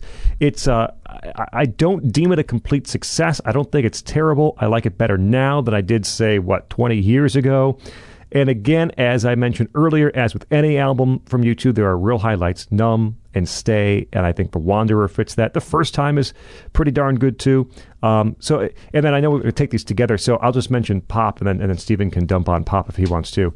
Um, the second half of that album really really falls off in my mind. I mean, uh, Miami doesn't do it for me. Uh, Playboy Mansion, no. Um, if you wear that velvet dress, it's just the slow slog.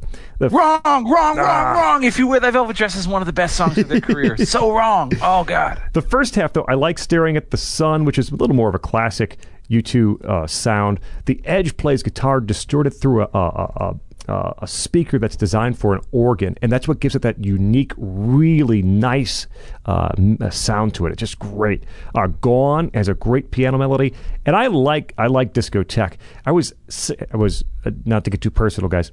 I was singing it in the shower this morning, or humming it in the shower this morning, and uh, and it, it, it merged. So I don't know if it's kind of like a twisted, but you know the the Daft Punk song, punk song, harder, better, faster, stronger. That that big edge riff on discotheque is Listen, kind of you turned know, inside Scot, out. Your with Daft subconscious, Punk. it doesn't lie to you. I'm telling you. I mean, it, it must be true.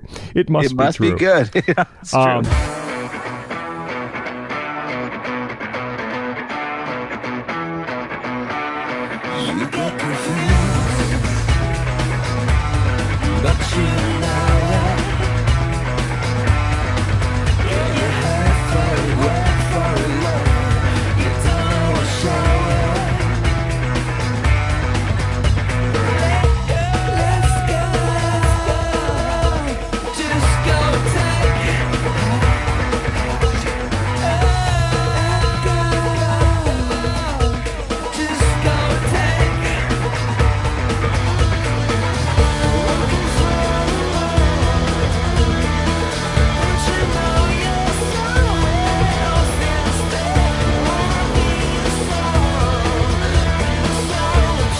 But yeah, I, I, I think this is a weaker batch of songs, and and you know, as much as it is kind of the the pop dance disco ball album, that's really only the first half. It's the second half that isn't even kind of in that realm that disappoints me more than that first half. Stephen?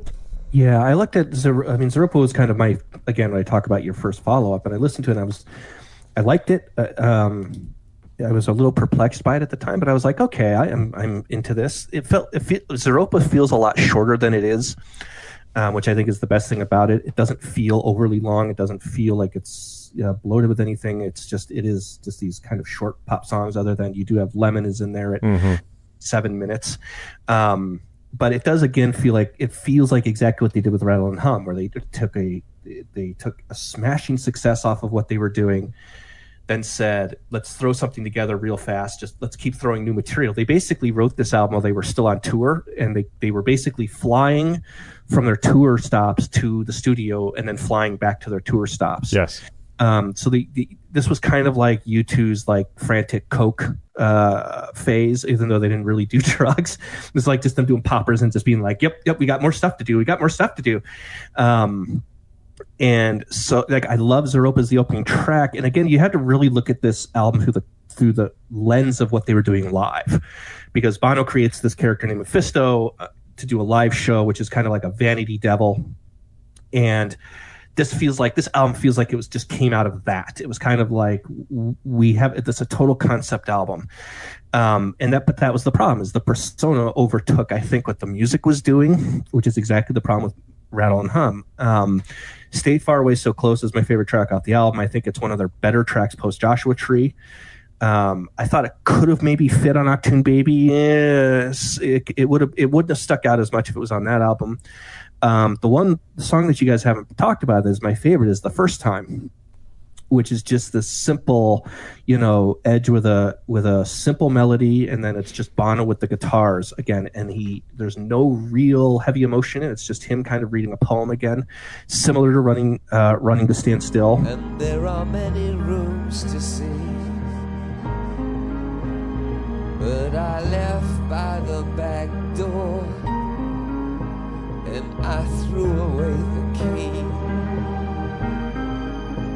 And I threw away the key. Yeah, I threw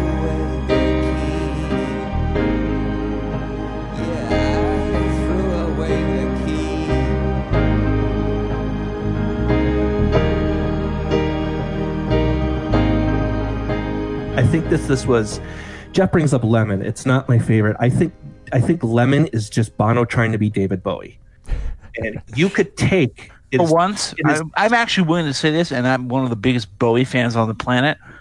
If that was a David Bowie fan, uh, if that was a David Bowie song, that would be one of David Bowie's best ever Maybe, songs. But, but that's the thing. You can take Lemon, especially just the structure of it is David Bowie to me. Like just the the and then of course when you add the video, which is like the graph, and then Bono's doing his character, you could replace Bono's Mephisto in that video with David Bowie, and it'd be an infinitely better song. And I think that that's the whole thing about that song. I don't hate Lemon but it's just to me it's just bono's like i'm david bowie. This is what i'm doing here. But this again goes back to whenever u2 tries to be somebody else they don't quite pull it off as well as the people are trying to do which is why i think it's like they let johnny cash do the Wanderer because that is that is top to bottom a johnny cash song with a distorted pedal guitar behind it. Um and yeah, I'll I'll just I I have a couple of thoughts on pop. I mean, pop is just U2's full village people at this point. um, I think it's really insulting as an album because they started bringing in these sampling and these loops and programmed drum machines. And like I said, I think they, they thought they could do this stuff better than, like you said, Scot, uh, Daft Punk or Moby at the time. Yeah. Um, and it turns out that they couldn't. They can't because you know even though you think you can, you it's like oh this is easy. Let's just start doing some drum loops, and then you learn eh, it's not that easy to do. Um, but I will say this about pop: um, it was so musically ahead of the curve about what pop music itself was becoming. Um, I mean, you had U2 come out with this, and then of course the tour was kind of like the Titanic of U2 extravaganzas, the giant disco lemon, and um, I saw that. I actually saw that show in the from the third row, and Rage Against the Machine opened for them to give you an idea. Um, but it was such a different the way the way I justified seeing them live with that, even though I didn't really get the concept was at least they're still going to play their old tracks. They're just going to do it while Bono is shaved head with a muscle shirt, I guess. Um, but they were so ahead of what pop music was doing because shortly after they do this, Cher comes out with her electronic album, Madonna comes out with Ray of Light. And even now, that this is pretty much what pop music is, with just these constant samples and loops and stuff. And Yep. I won't give them full credit for you know doing that, but they were just ahead. Of, they saw where music was And- going. And even the stuff on Zooropa, uh, the stuff on Zooropa reminds me a lot of what you'd hear from, say, like Garbage, which was about two years Right. out at that point. But that kind of light industrial feel uh, that Yeah. Garbage kind of perfected. There's, there's a lot of it on Zooropa too. And I, f- I feel like um, I think I did this with Oasis with Be Here Now. If I'm U2, I never release pop or Zooropa. Um, I instead combine them for like a good follow-up Achtung. So out of that, I would include Zooropa, Numb, If God Was Sent His Angels, which is my favorite track off of uh, pop. I did a, I have a story about that. It's a little long, but basically, I, I did a music video for that when I was in film school. I'd, I'd gotten out of high school, I was in film school. I had a week. I was working with two partners that I couldn't work with. Um, so I went to my instructor and I said, you know, can I go off and just do my own thing? Will you let me? He's like, yeah, but you know, you have a week. Um, and so what, if it passes or fails, it's all on you. And I was like, that's fine. That's cool. Cause I had such this visual idea for a music video for If God Would Send His Angels that I, I did it. I got my girlfriend at the time. and surrounded her like with candles and I had a whole basement that darkened out. I blacked it out. Um, and then I used like spray paint. Um, I had candles protecting her from various weapons and then I had spray paint. So I was spraying it at her, and the spray paint would come out green and different colors and stuff like that. And so I did this whole concept where it's kind of protecting you. The light's protecting you, kind of thing. Love and light and light and love. I ended up winning best overall project because of just I, I had such a clear concept of the beat of the song to the concept of how I do it. I played with strobes, I played with um, different kinds of lighting, I played with camera effects, which we were told not to do, that to give you an idea of how I was in film school. Um, and I ended up winning best overall project. And, and I did I edited I shot it in one day, I edited it in a second, and this was when everything was analog, folks. This wasn't Stephen, is this, is this your is this your equivalent of Al Bundy talking about how he scored three touchdowns No. in, in his high school football game? I know because I'm only getting better as an artist. Uh, if I'm- like I said, if I'm U2, I don't really release these two albums. I release one album that has Zooropa, Numb, and a few of the B sides on there that I, I don't want to spoil. Um, Stay Far Away So Close, Staring at the Sun, The First Time, Gone, Dirty Day, Lemon and Please. That would be one album that I would release with this concept. And then I would have gone away and dreamed it all up again, as they stated. But I, I think it's just musically, it's a mess. Um, pop pop is a mess. Zooropa, I'm fine with. I kind of like what Scot said. It's an interesting failure. I think is a good way of putting that. It's a very listenable album, um, but it just feels hur- It feels exactly like what it is. It feels hurried. It feels unfinished. It feels like they're playing with concepts they didn't really understand. Um, and I think pop is just the it's their rattle and hum of the '90s. they just took everything and said, "Let's just blow it up." You know, let's do let's let's do what we're doing and I was really actually shocked at like how the band went that direction. It felt like Bono and Edge were pushing them. They were just like, "Yeah, screw it." I'm, you know, Adam Clayton takes the stage wearing an orange prison jumpsuit and a and a gas mask, and they're like, "Yeah, let's just do it." you know, whatever. It's not boring. That's the thing. It's it wasn't you know Americana country. What they do, what they were doing, definitely was not boring. Um, it just felt like I mean, pop to me feels like Oasis's "Be Here Now." it's you know every track. Oh no! Yeah. Are you saying there's a giant bag of cocaine slightly off Every stage? track is too long. It's too overly produced. It's not. It's not pulling off what it's set out to do. That's not to say there aren't good, you know, discotheque for for all of its problems. It's still a good, you know, has that you know guitar hook on it. If God would send its angel, staring at the sun. Gone is a really underrated track on this album that is awesome live. When they do the song live without the the stick, it's amazing when he does the guitar. Um, the rest of it, I just I think he could take it or leave it. Um, yeah, I, that's pretty much that's pretty much all I really kind of have to say about that. It's All right. Well, then, if that's all you have to say, then halt, because then I will add to that. Do you feel loved? Mofo. If God will send his angels, I would add. If you wear that velvet dress, please. And wake up, dead man. There's literally one or two songs on this record that I don't like.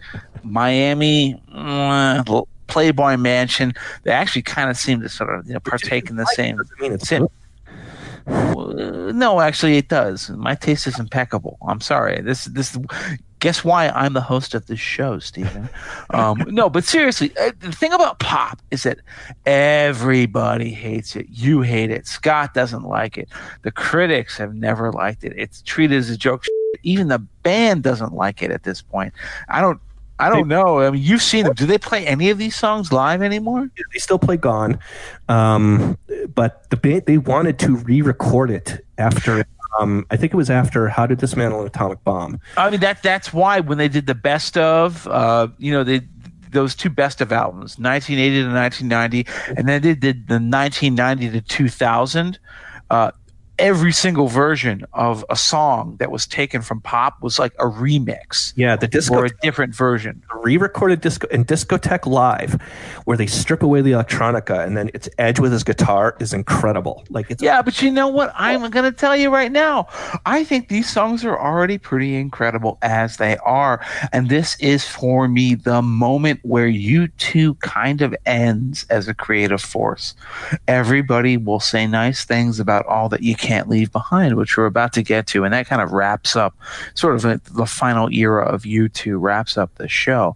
Everybody will say nice things about that album. But to me, that album even at the time when I heard it, it depressed me a little bit because I recognized it as a retrenchment. This is the last time they actually strove to be different. And in my opinion, I think they succeeded. I'll just say, you liked Gone, Gone is great. Boy, I don't know why people don't talk more about Mofo. Um, uh, that is a really kind of coruscating, nasty dance riff that works.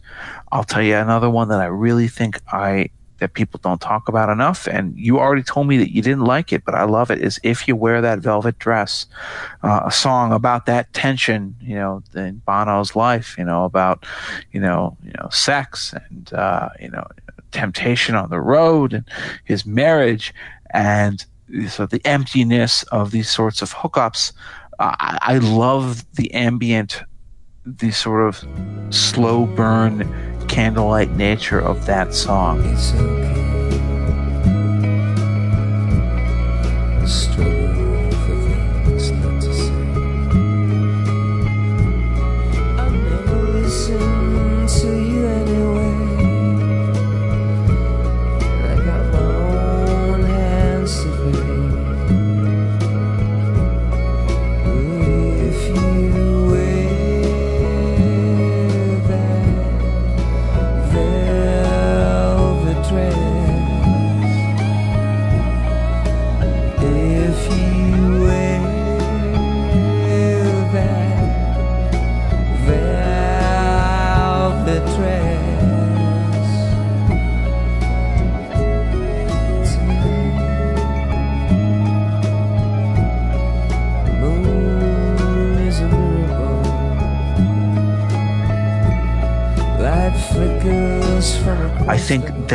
What he- people don't like about this album is that it's minor, intentionally minor.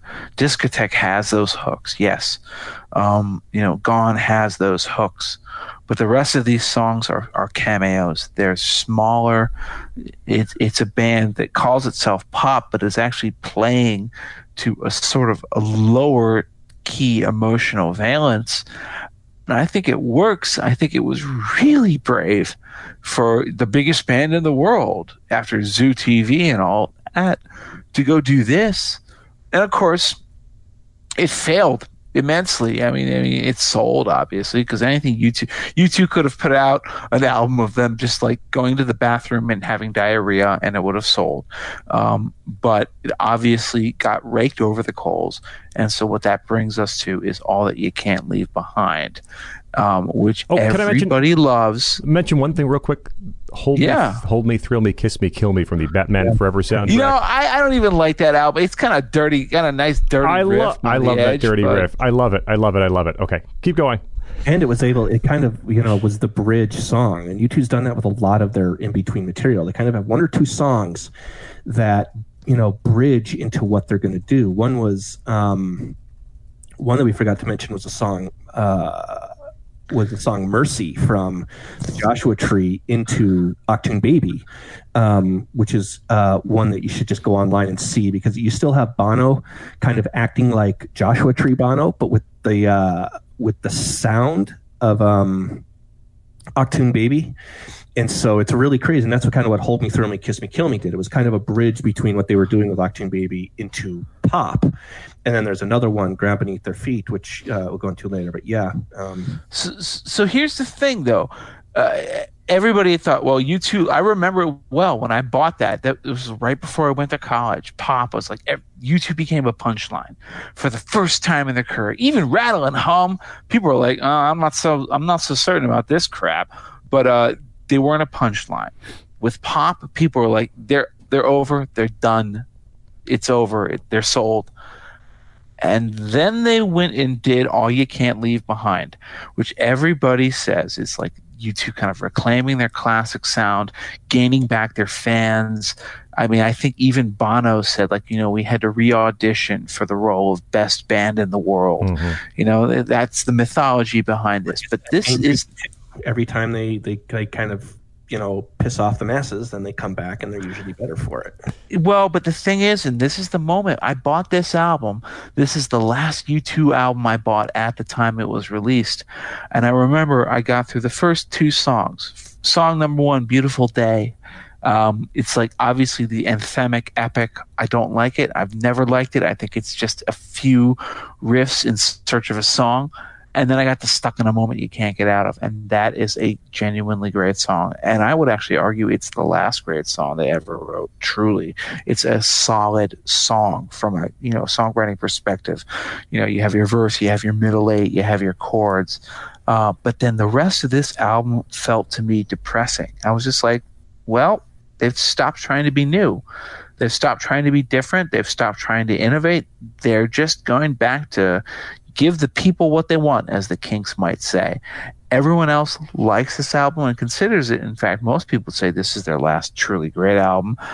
I don't. I think Pop was their last truly great album, and I think this is really the beginning of the end for them. And I, other than Stuck in a Moment, which I think barely misses my top five because it's such a beautifully well written song, uh, everything else here just kind of depresses me. I think I was thinking about this this morning, and I, I think it is a great album. And I compare it to, I think All That You Can't Leave Behind is U2's Yield uh, from Pearl Jam. Uh, a- a- an album after I they did it. Jeff's going to go on now for another 40 minutes over it. It is great. Um, I love Yield. You know that if you heard the podcast previously, I, I, I think Yield's fantastic. Uh, it was not the smash hit that All That You Can't Leave Behind was, but it was kind of a retrenchment after a little more experimental stuff from like No Code. Um, and, and in both ways, uh, I think the bands, respectively, uh, get back to what they do really well while adding some of those things they've they've learned and also augmented to their sound over the over the past years. And it's a great mix. I think it's a great mix uh, on this album. I, I think there are two uh, Dead Bang classic U2 songs on this album. One of them is Stuck in a Moment You Can't Leave Behind, which Jeff mentioned this this conversation that Bono wishes he would have had with Michael Hutchence of INXS before his his suicide. It's a beautiful song, uh, you know, melodically. The, the lyrics though are are harsh. I mean, it's it's this conversation. He wanted to you know, basically smack him across the, the face and say, "What what the heck are you doing? Um, you just yeah, it's just it's just a bad stretch. It's going to be okay. Get get out of it. Come on." Um, and Edge's guitar tone on this is just a perfect fit for the lyrics. And uh, Mullen's drums on the song also, I think, are very key. Gospel influence, chord progression. Stuck at a moment's fantastic.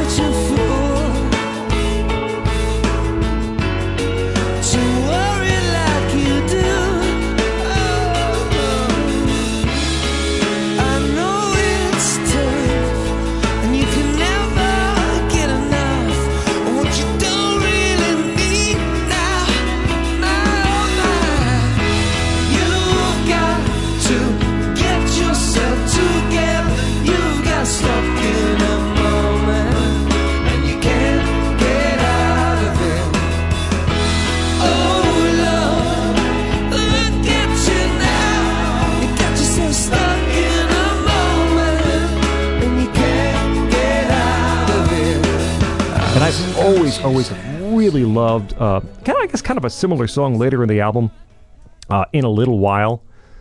And I had forgotten a little about it before I went back and revisited the album. That is a great, great song. It's got this kind of almost Al Green rhythm groove to it. Um, Bono's voice is completely One of his better vocal performances. it's it's in tatters, and he and he, and he, and he sings through it. Um, kind of like a Van Morrison esque sound to it.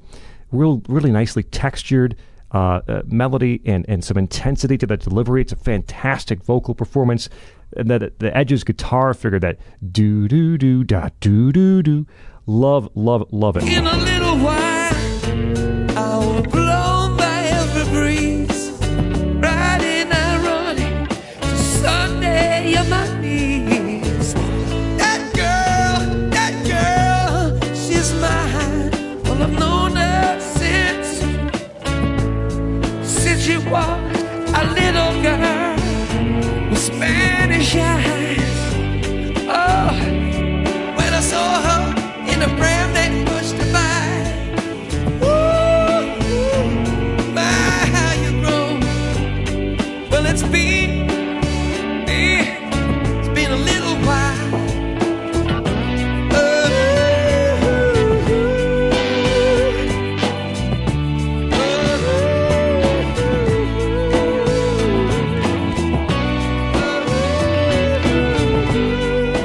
For what it is, I like it just fine. I mean, the, the lyrics are nothing. It is meant to be played in front of 30,000 fans at a stadium who can sing along and pump their fists. And, uh, you know, the, the Edge's guitar tone there is, is just big and meaty and fat. The same thing on Beautiful Day, which, again, for as an anthem is perfectly fine. I like it all right. Um, Walk On, I will say, Walk On, I've never liked. To me, it's like, like it, it is the absolute definition of like a U2 song. Uh, especially, you know, it's one of the few times that kind of echoey guitar comes back for the Joshua Tree era guitar. It's kind of a song out of that era, and so I've never uh, been my absolute favorite U2 song. Even late, I, I like New York. Uh, the, the the very end, maybe the last third, doesn't hold up for the rest of the album. But to me, this is yeah, this is this is is a great album and likely the last great album of U2's career. Wrong, Stephen. Um, yeah, I think it's obviously. I think it's their most um, kind of the most personal album. It's it's just where they said we're done with the gimmicks. Like you know, the rattle. You could argue like their gimmicks started rattle and hum, and then of course they go into TV with the costuming and the shows, and then of course it just blows up into giant lemons and discos and stuff like that. And this was kind of like. Um, this is we're done with all of that. I think they just hit into their 40s or their late 30s, and they were just kind of like, we can't do that anymore. Um, and so it was a test for them as just a band. No more gimmicks, no more real like. And I don't even mean gimmick bad. When I say gimmick, I mean like you could argue the vocal distortions on Zoo TV or on uh, Achtung Baby were, was a gimmick. Um, and the distortion pedaling and all the guitars and stuff like that, and then the drum loops. Those are gimmicks. Some work, some didn't. Um, if the 90s for them was all kind of about commercialism and media saturation, this was about leaving the 90s behind, hence the title. Um, and I thought it was I thought it was a really good disc. Beautiful Day.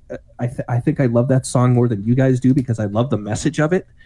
Um, it's just it's kind of like you don't need all of this crap. You don't need you know. It's kind of like the Tyler Durden of U2 songs. um, it's like you don't need all this crap in your life. Blow it up, and you know the end lyrics. You know what you don't have, you don't need it right now. What you don't know, you can just feel it somehow. Like just those lyrics, we make that song um, it goes kind of it goes overboard where it's like the world is all beautiful and light and love, but it's a very personal song about just you know you you you, don't need all of this. All you kind of really need is your feelings and your gut and your friends and your family and love and you know all of these material things that you accumulated. You don't really need all of that stuff in life. It's basically about someone who just packs their car and drives away, which is incidentally basically when this came out is what I did.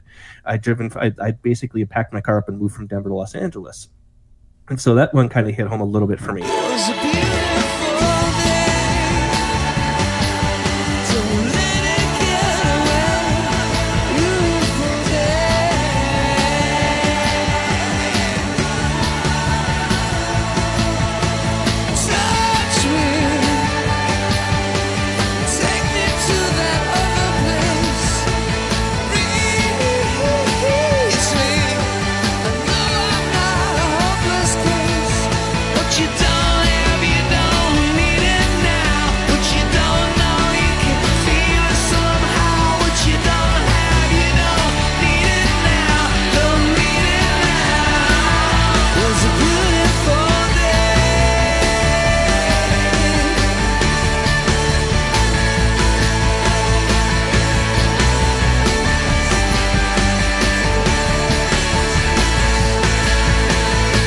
Um, I think it's too over polished. I think it's like kind of like a studio Springsteen album, if that makes sense.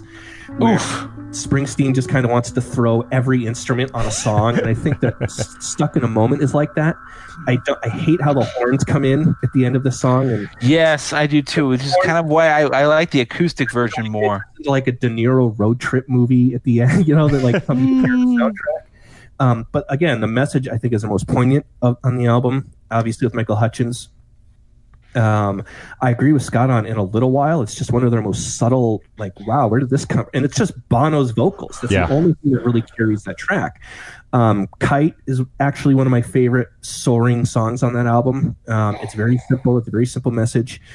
Um, but it does feel like it's it feels like it's over it's like back to back into the studio produced U2 and like Jeff said it's a less experimental but I don't think that they were ever at their best when they were just kind of uh, experimenting. And so to me, this was can U2 prove that they, as a just four guys playing music, do they still have it? Can they still do this? Um, and I think that this album does prove that. And I, I think that they had one uh, one good album left in them, which Jeff defends pop, and uh, How to Dismantle Atomic Bomb is the one that I defend. Okay, you know what the funny thing is, though, Stephen? I, I would have laughed at you prior to us recording this show. I had never listened to any of the U2 albums past All That You Can't Leave Behind. I'm kind of on your side about this album.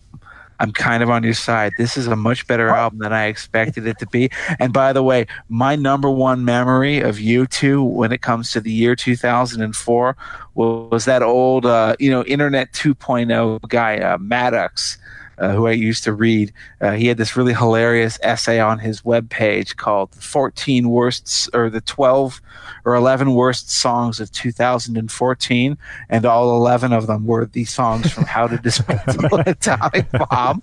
Just, just clowning on every last one of them.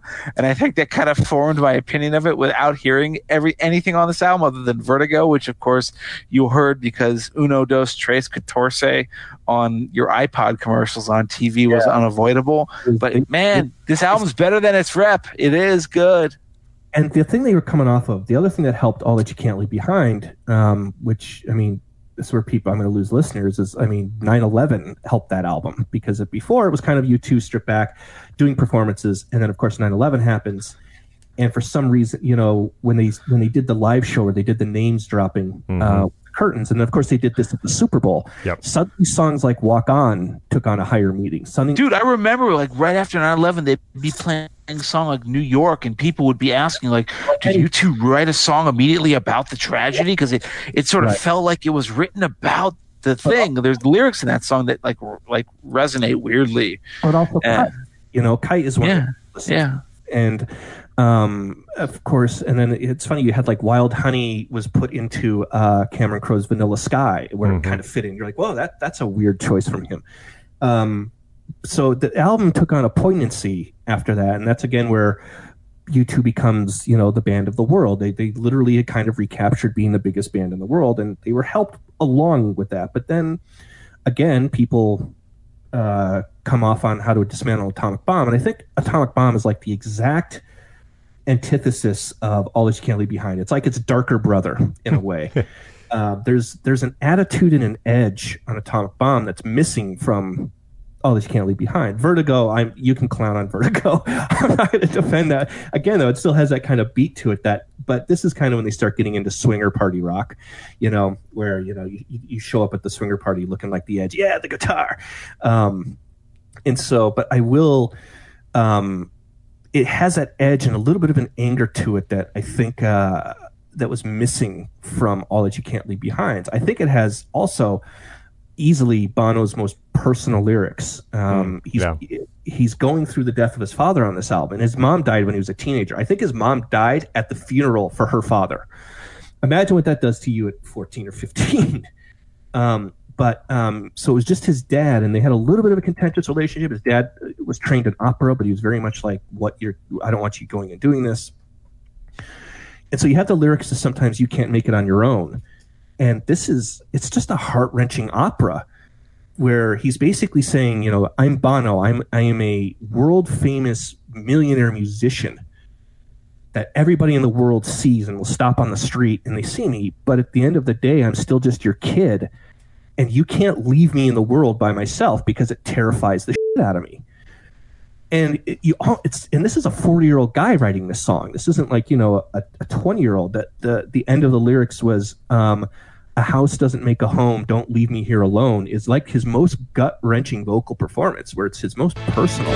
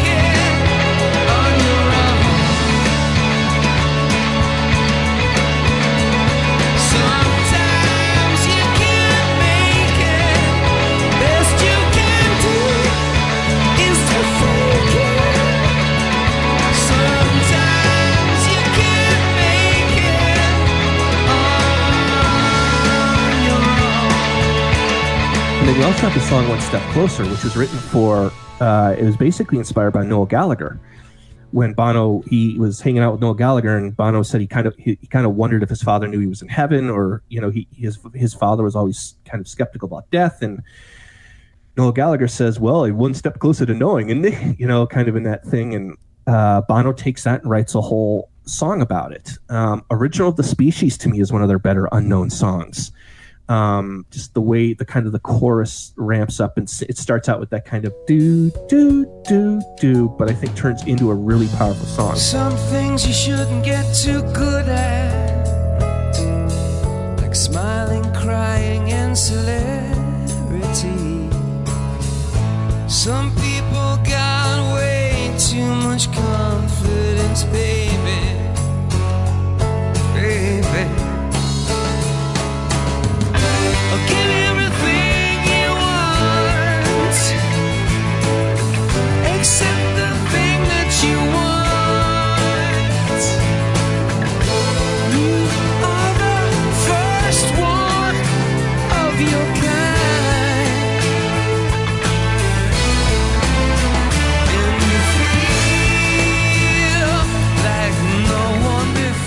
Drug, I think, is the first song of the Shitty Bono era in the sense of where the melody and the music is there, and then Bono's lyrics kind of take it and do something that shouldn't be done with it. Where Miracle Drug is basically about science and solving disease. it's kind of like a, a, a Bill Nye Sunday morning theme song, and it kind of like, eh, but the music of Miracle Drug is awesome.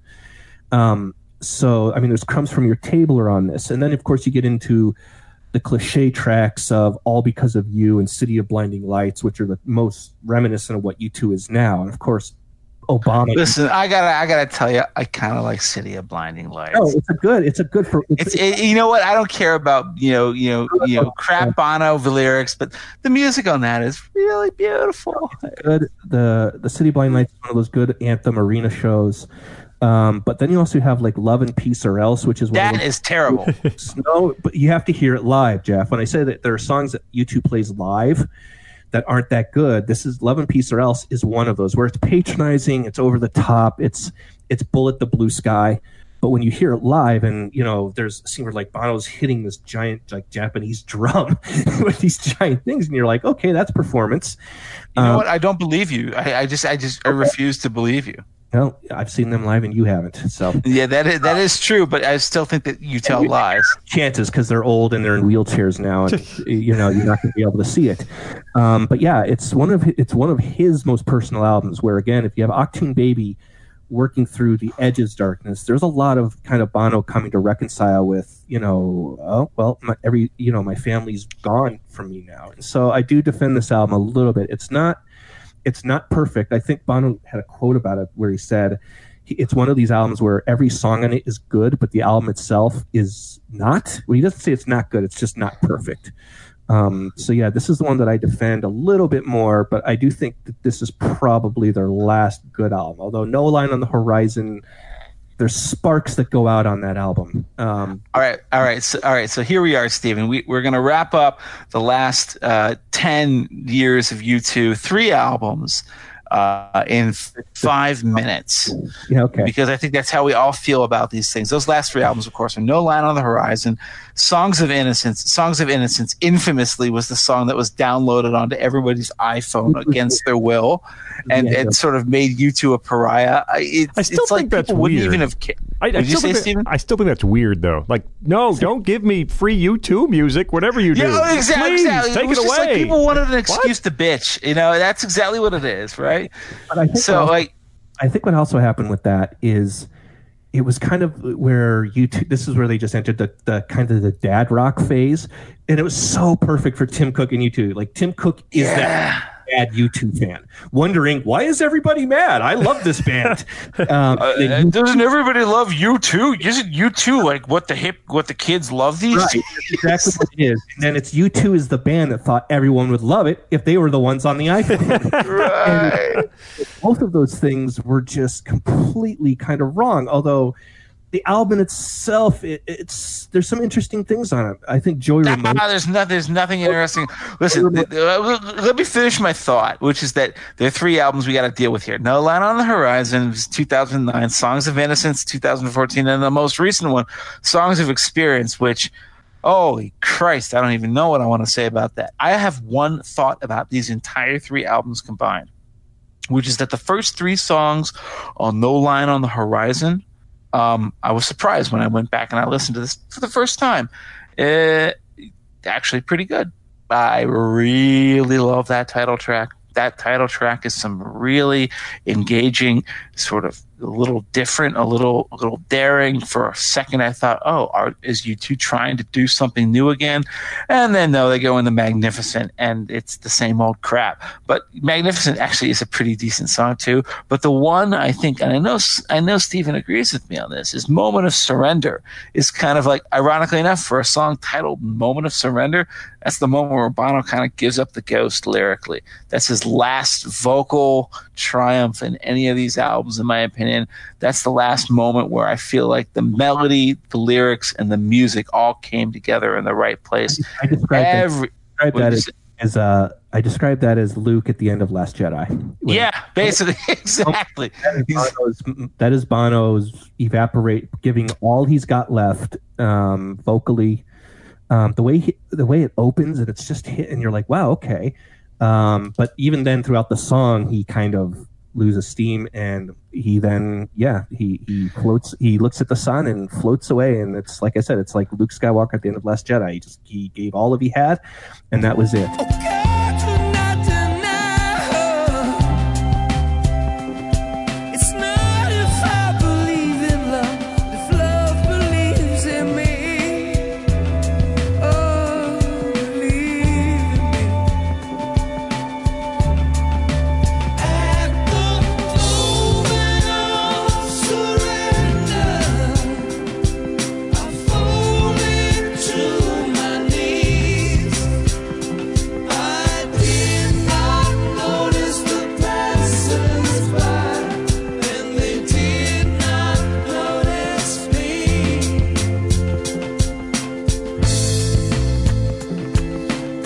tell you how bad the second half of this album is. Get on your boots, your sexy boots. Oh my god, I want to, I want to literally drive a spike into my head with that song. Horrible. Uh, the Fez being, I mean, there's already one bad song called "The Fez" by Steely Dan. Now we have another one by U2. Uh, just such bad music. And then again, I find songs of innocence and then songs of experience to be almost irredeemable. Yeah, I, I look at it and I say the, the, the interesting thing about No Land Horizon is there's about five tracks that are directly trying to mimic what they were doing earlier in their career. Somebody I think on Twitter, this uh, U2's current career is an experiment in how many times can Bono write the same song and nobody notices. um, which is like I say, this is the era of where every song is light, like love, love. But No Line on the Horizon, the track feels like Achtung Baby. It feels like Lady with the Spinning Head. I'll Go Crazy is All That You Can't Leave Behind. Moment of Surrender is Rattle and Hum. Get on Your Boots is Atomic Bomb. Yeah, actually, I, I would I would say that that No Line on the Horizon sounds more to me like a Zooropa track, No, like that's- like look- which is close to Achtung Baby. to that up against Lady with the Spinning Head, they're almost identical. Yeah, yeah. Since um, you have Iris on there, which is almost a direct copy of Ultraviolet. I mean, even the ti- Iris parenthesis, Hold Me Close, Ultraviolet, Light My Way. Um, and they are almost identical in structure and beats and the sound and the lyrics. Um, I do like Every Breaking Wave. I think that that was kind of a good return um, to, to where they are. But basically, I'm, uh, to, you know, to kind of me wrap it up. It, this is what I call the shitty Bono era, where is the band still feels there musically, and almost to a point where Edge is getting better um, with some of those riffs. Like you said, No Line on the Horizon is really just one of those, you know, a full blown you in your face, and you're like, wow, okay, they they have energy still. Um, but I'm I'm with you on the rest of that stuff. But it's like again, you just have Bono who's creatively spent. The songs "Love Is All We Have Left," "You're the Best Thing About Me," "Love Is Bigger Than Anything in Its Way," "Ordinary Love," "Summer of Love." We get it. you, you think love is going to, you know, cure cure the world's ills. We understand all of that, but it is kind of. Um, I think it also goes back to their their live show. It's just not the same band because Bono just can't move anymore. It's just the, the guys are standing there, and so I, I do think they're spent. Um, but they've they've surprised people before. And there we are. We come to the end of the uh, line for U2's output to date. And that means it's time for us to head to the portion of the show where all three of your, your fine hosts give you two albums. I almost said three. I mean, I've done this 50 times. Two albums that you should own and five songs from U2 that you absolutely have to hear. Our guest, as always, goes first. Stephen Miller has the floor. Uh, my two albums are um, obviously Achtung Baby is the one that's dark, relevant, timeless. Give to your teenager after their first breakup and tell them to write down what they're feeling. Uh, Boy would be my second one, just loud, youthful, unbridled. Like I, think how you summed it up, it's where if you wanted an unserious U2 that wasn't out there trying to save the world from everything, um, this would be the album. It's just again, it's a good time capsule for the '80s about what the '80s would sound like. Again, put you know, just put it in a thing, bury it, put it in a museum, and say um, that this this is uh this was one of the best albums of the '80s. Also, uh, my five key songs, "Out of Control." Perfect melting pot of all of their earlier stuff. If you wanted to just combine all of that stuff from Boy and War into one sound and one track, um, I'd put I'd say out of control. And like I said, it just still bangs. It's a roller coaster without a safety bar. Uh, bad. Um, again, a song that kind of launched them from being kind of post punk club kids to a more mature, emotional, anthemic songwriters. And to me, that was the first one where they kind of really do open themselves up personally and spiritually. Um, Running to Stand Still, not a surprise. Um, any kid that wants to pick up a guitar and learn to play or sing, start with this one. Um, just don't get into the heroin. don't get into heroin while you're trying to do those things. The heroin is bad. Um, the other one I mentioned is So Cruel. To me, the closest U2 has come to just like a pure symphony.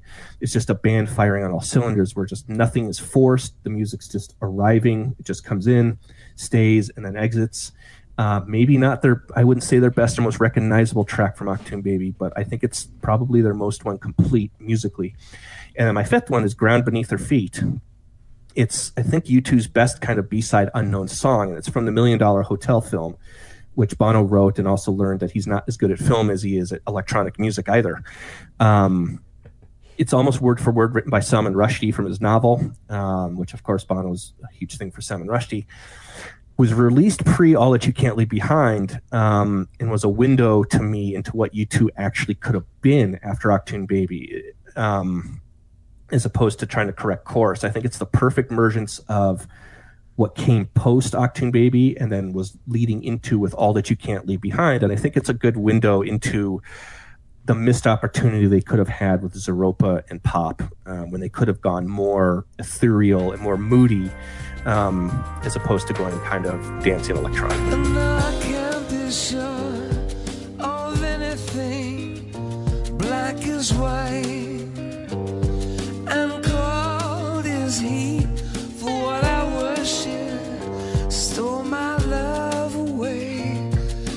Ground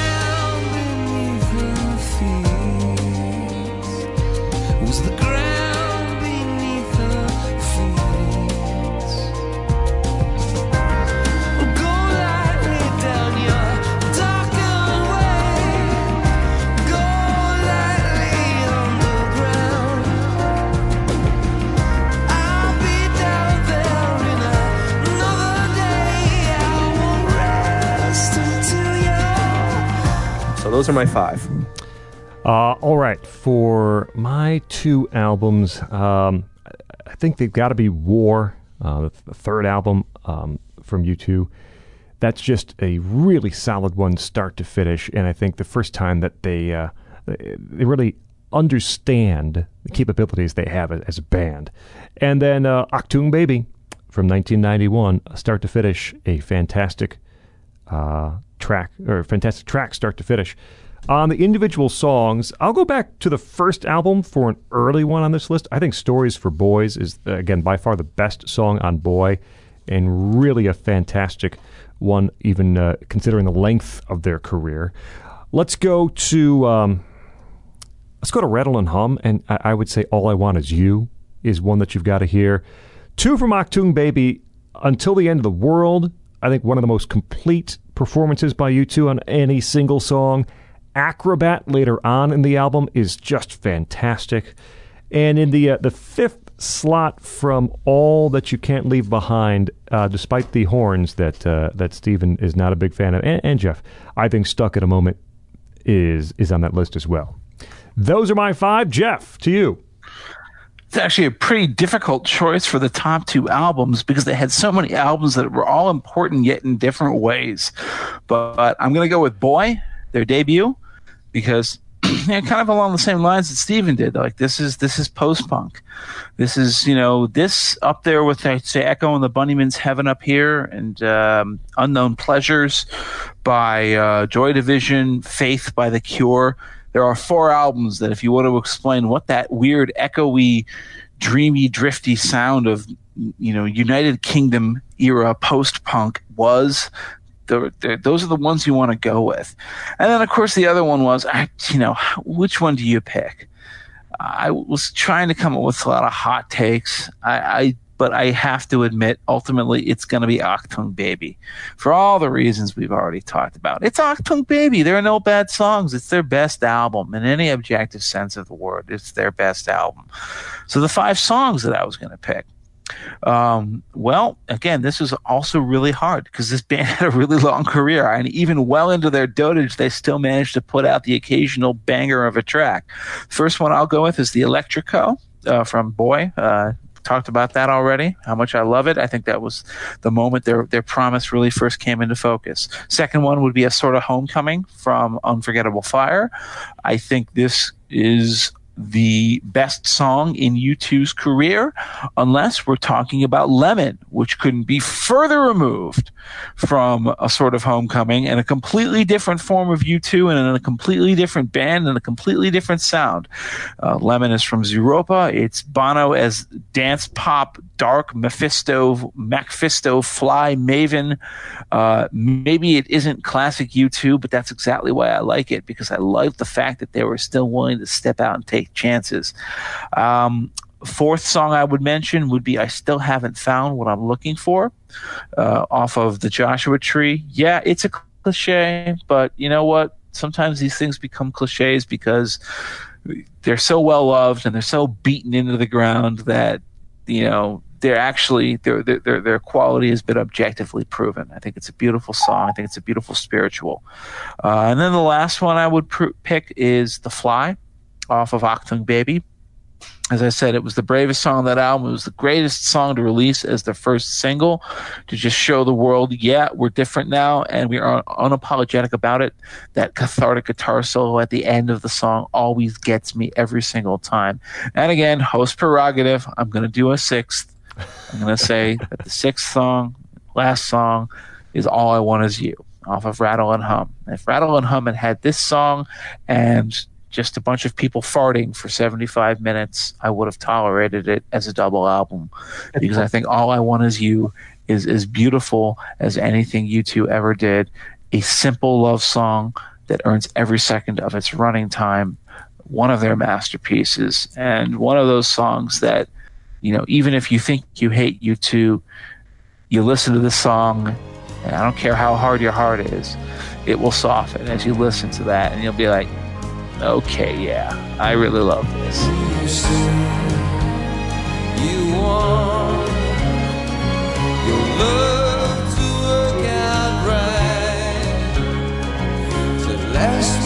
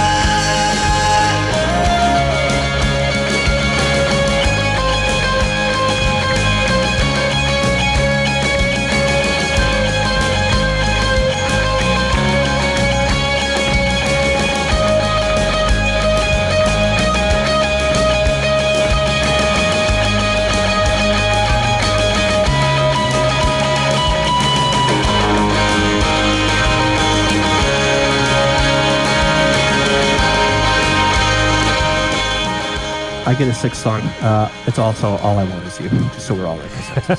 It's on all three lists. It must be good. Uh, there you go. The political beats look at you too. I think our guest Stephen Miller has uh, contributed to uh, National Review Online, Fox News, and the New York Post, working on projects right now. So you know, stay tuned for announcements. Find him on Twitter at Red Steeze. Stephen, thank you for joining us once again on Political Beats. Yeah, this is great. I, I, I kind of relished in um, being the fun music snob who gets to do the, the, the two least supposedly cool bands in the world. on the. So it's, it was a, It, it was the role you were born to play. a fun, honest troll. Let's just say that. But no, I genuinely love the band, and I genuinely love what you guys do, and uh, I genuinely appreciate you having me back. Uh, Jeff, my co-host Jeff Blehar at Esoteric CD on Twitter. Jeff, we uh, I like we're, if we're, you know inside baseball here. We're, we're just beginning uh, 50 episodes into plan ahead, like more than a show in advance. I like this. We already know the two of us know the next band we're doing. I like this. Next, next, next time we appear on Political Beats, you and I may well have miles and miles of style. So much style, in fact, that it's wasted. That's all I'm going to say. at Esoteric CD on Twitter for Jeff. My name is Scot Bertram. Find me on Twitter at Scot Bertram. Reminder, please subscribe to our feed for new episodes on iTunes, Google Play, Stitcher, TuneIn. Get- It's delivered right to you. Or go to nationalreview.com and click on podcasts. You can also follow the show on Twitter at political underscore beats. This has been a presentation of National Review. This is Political Beats.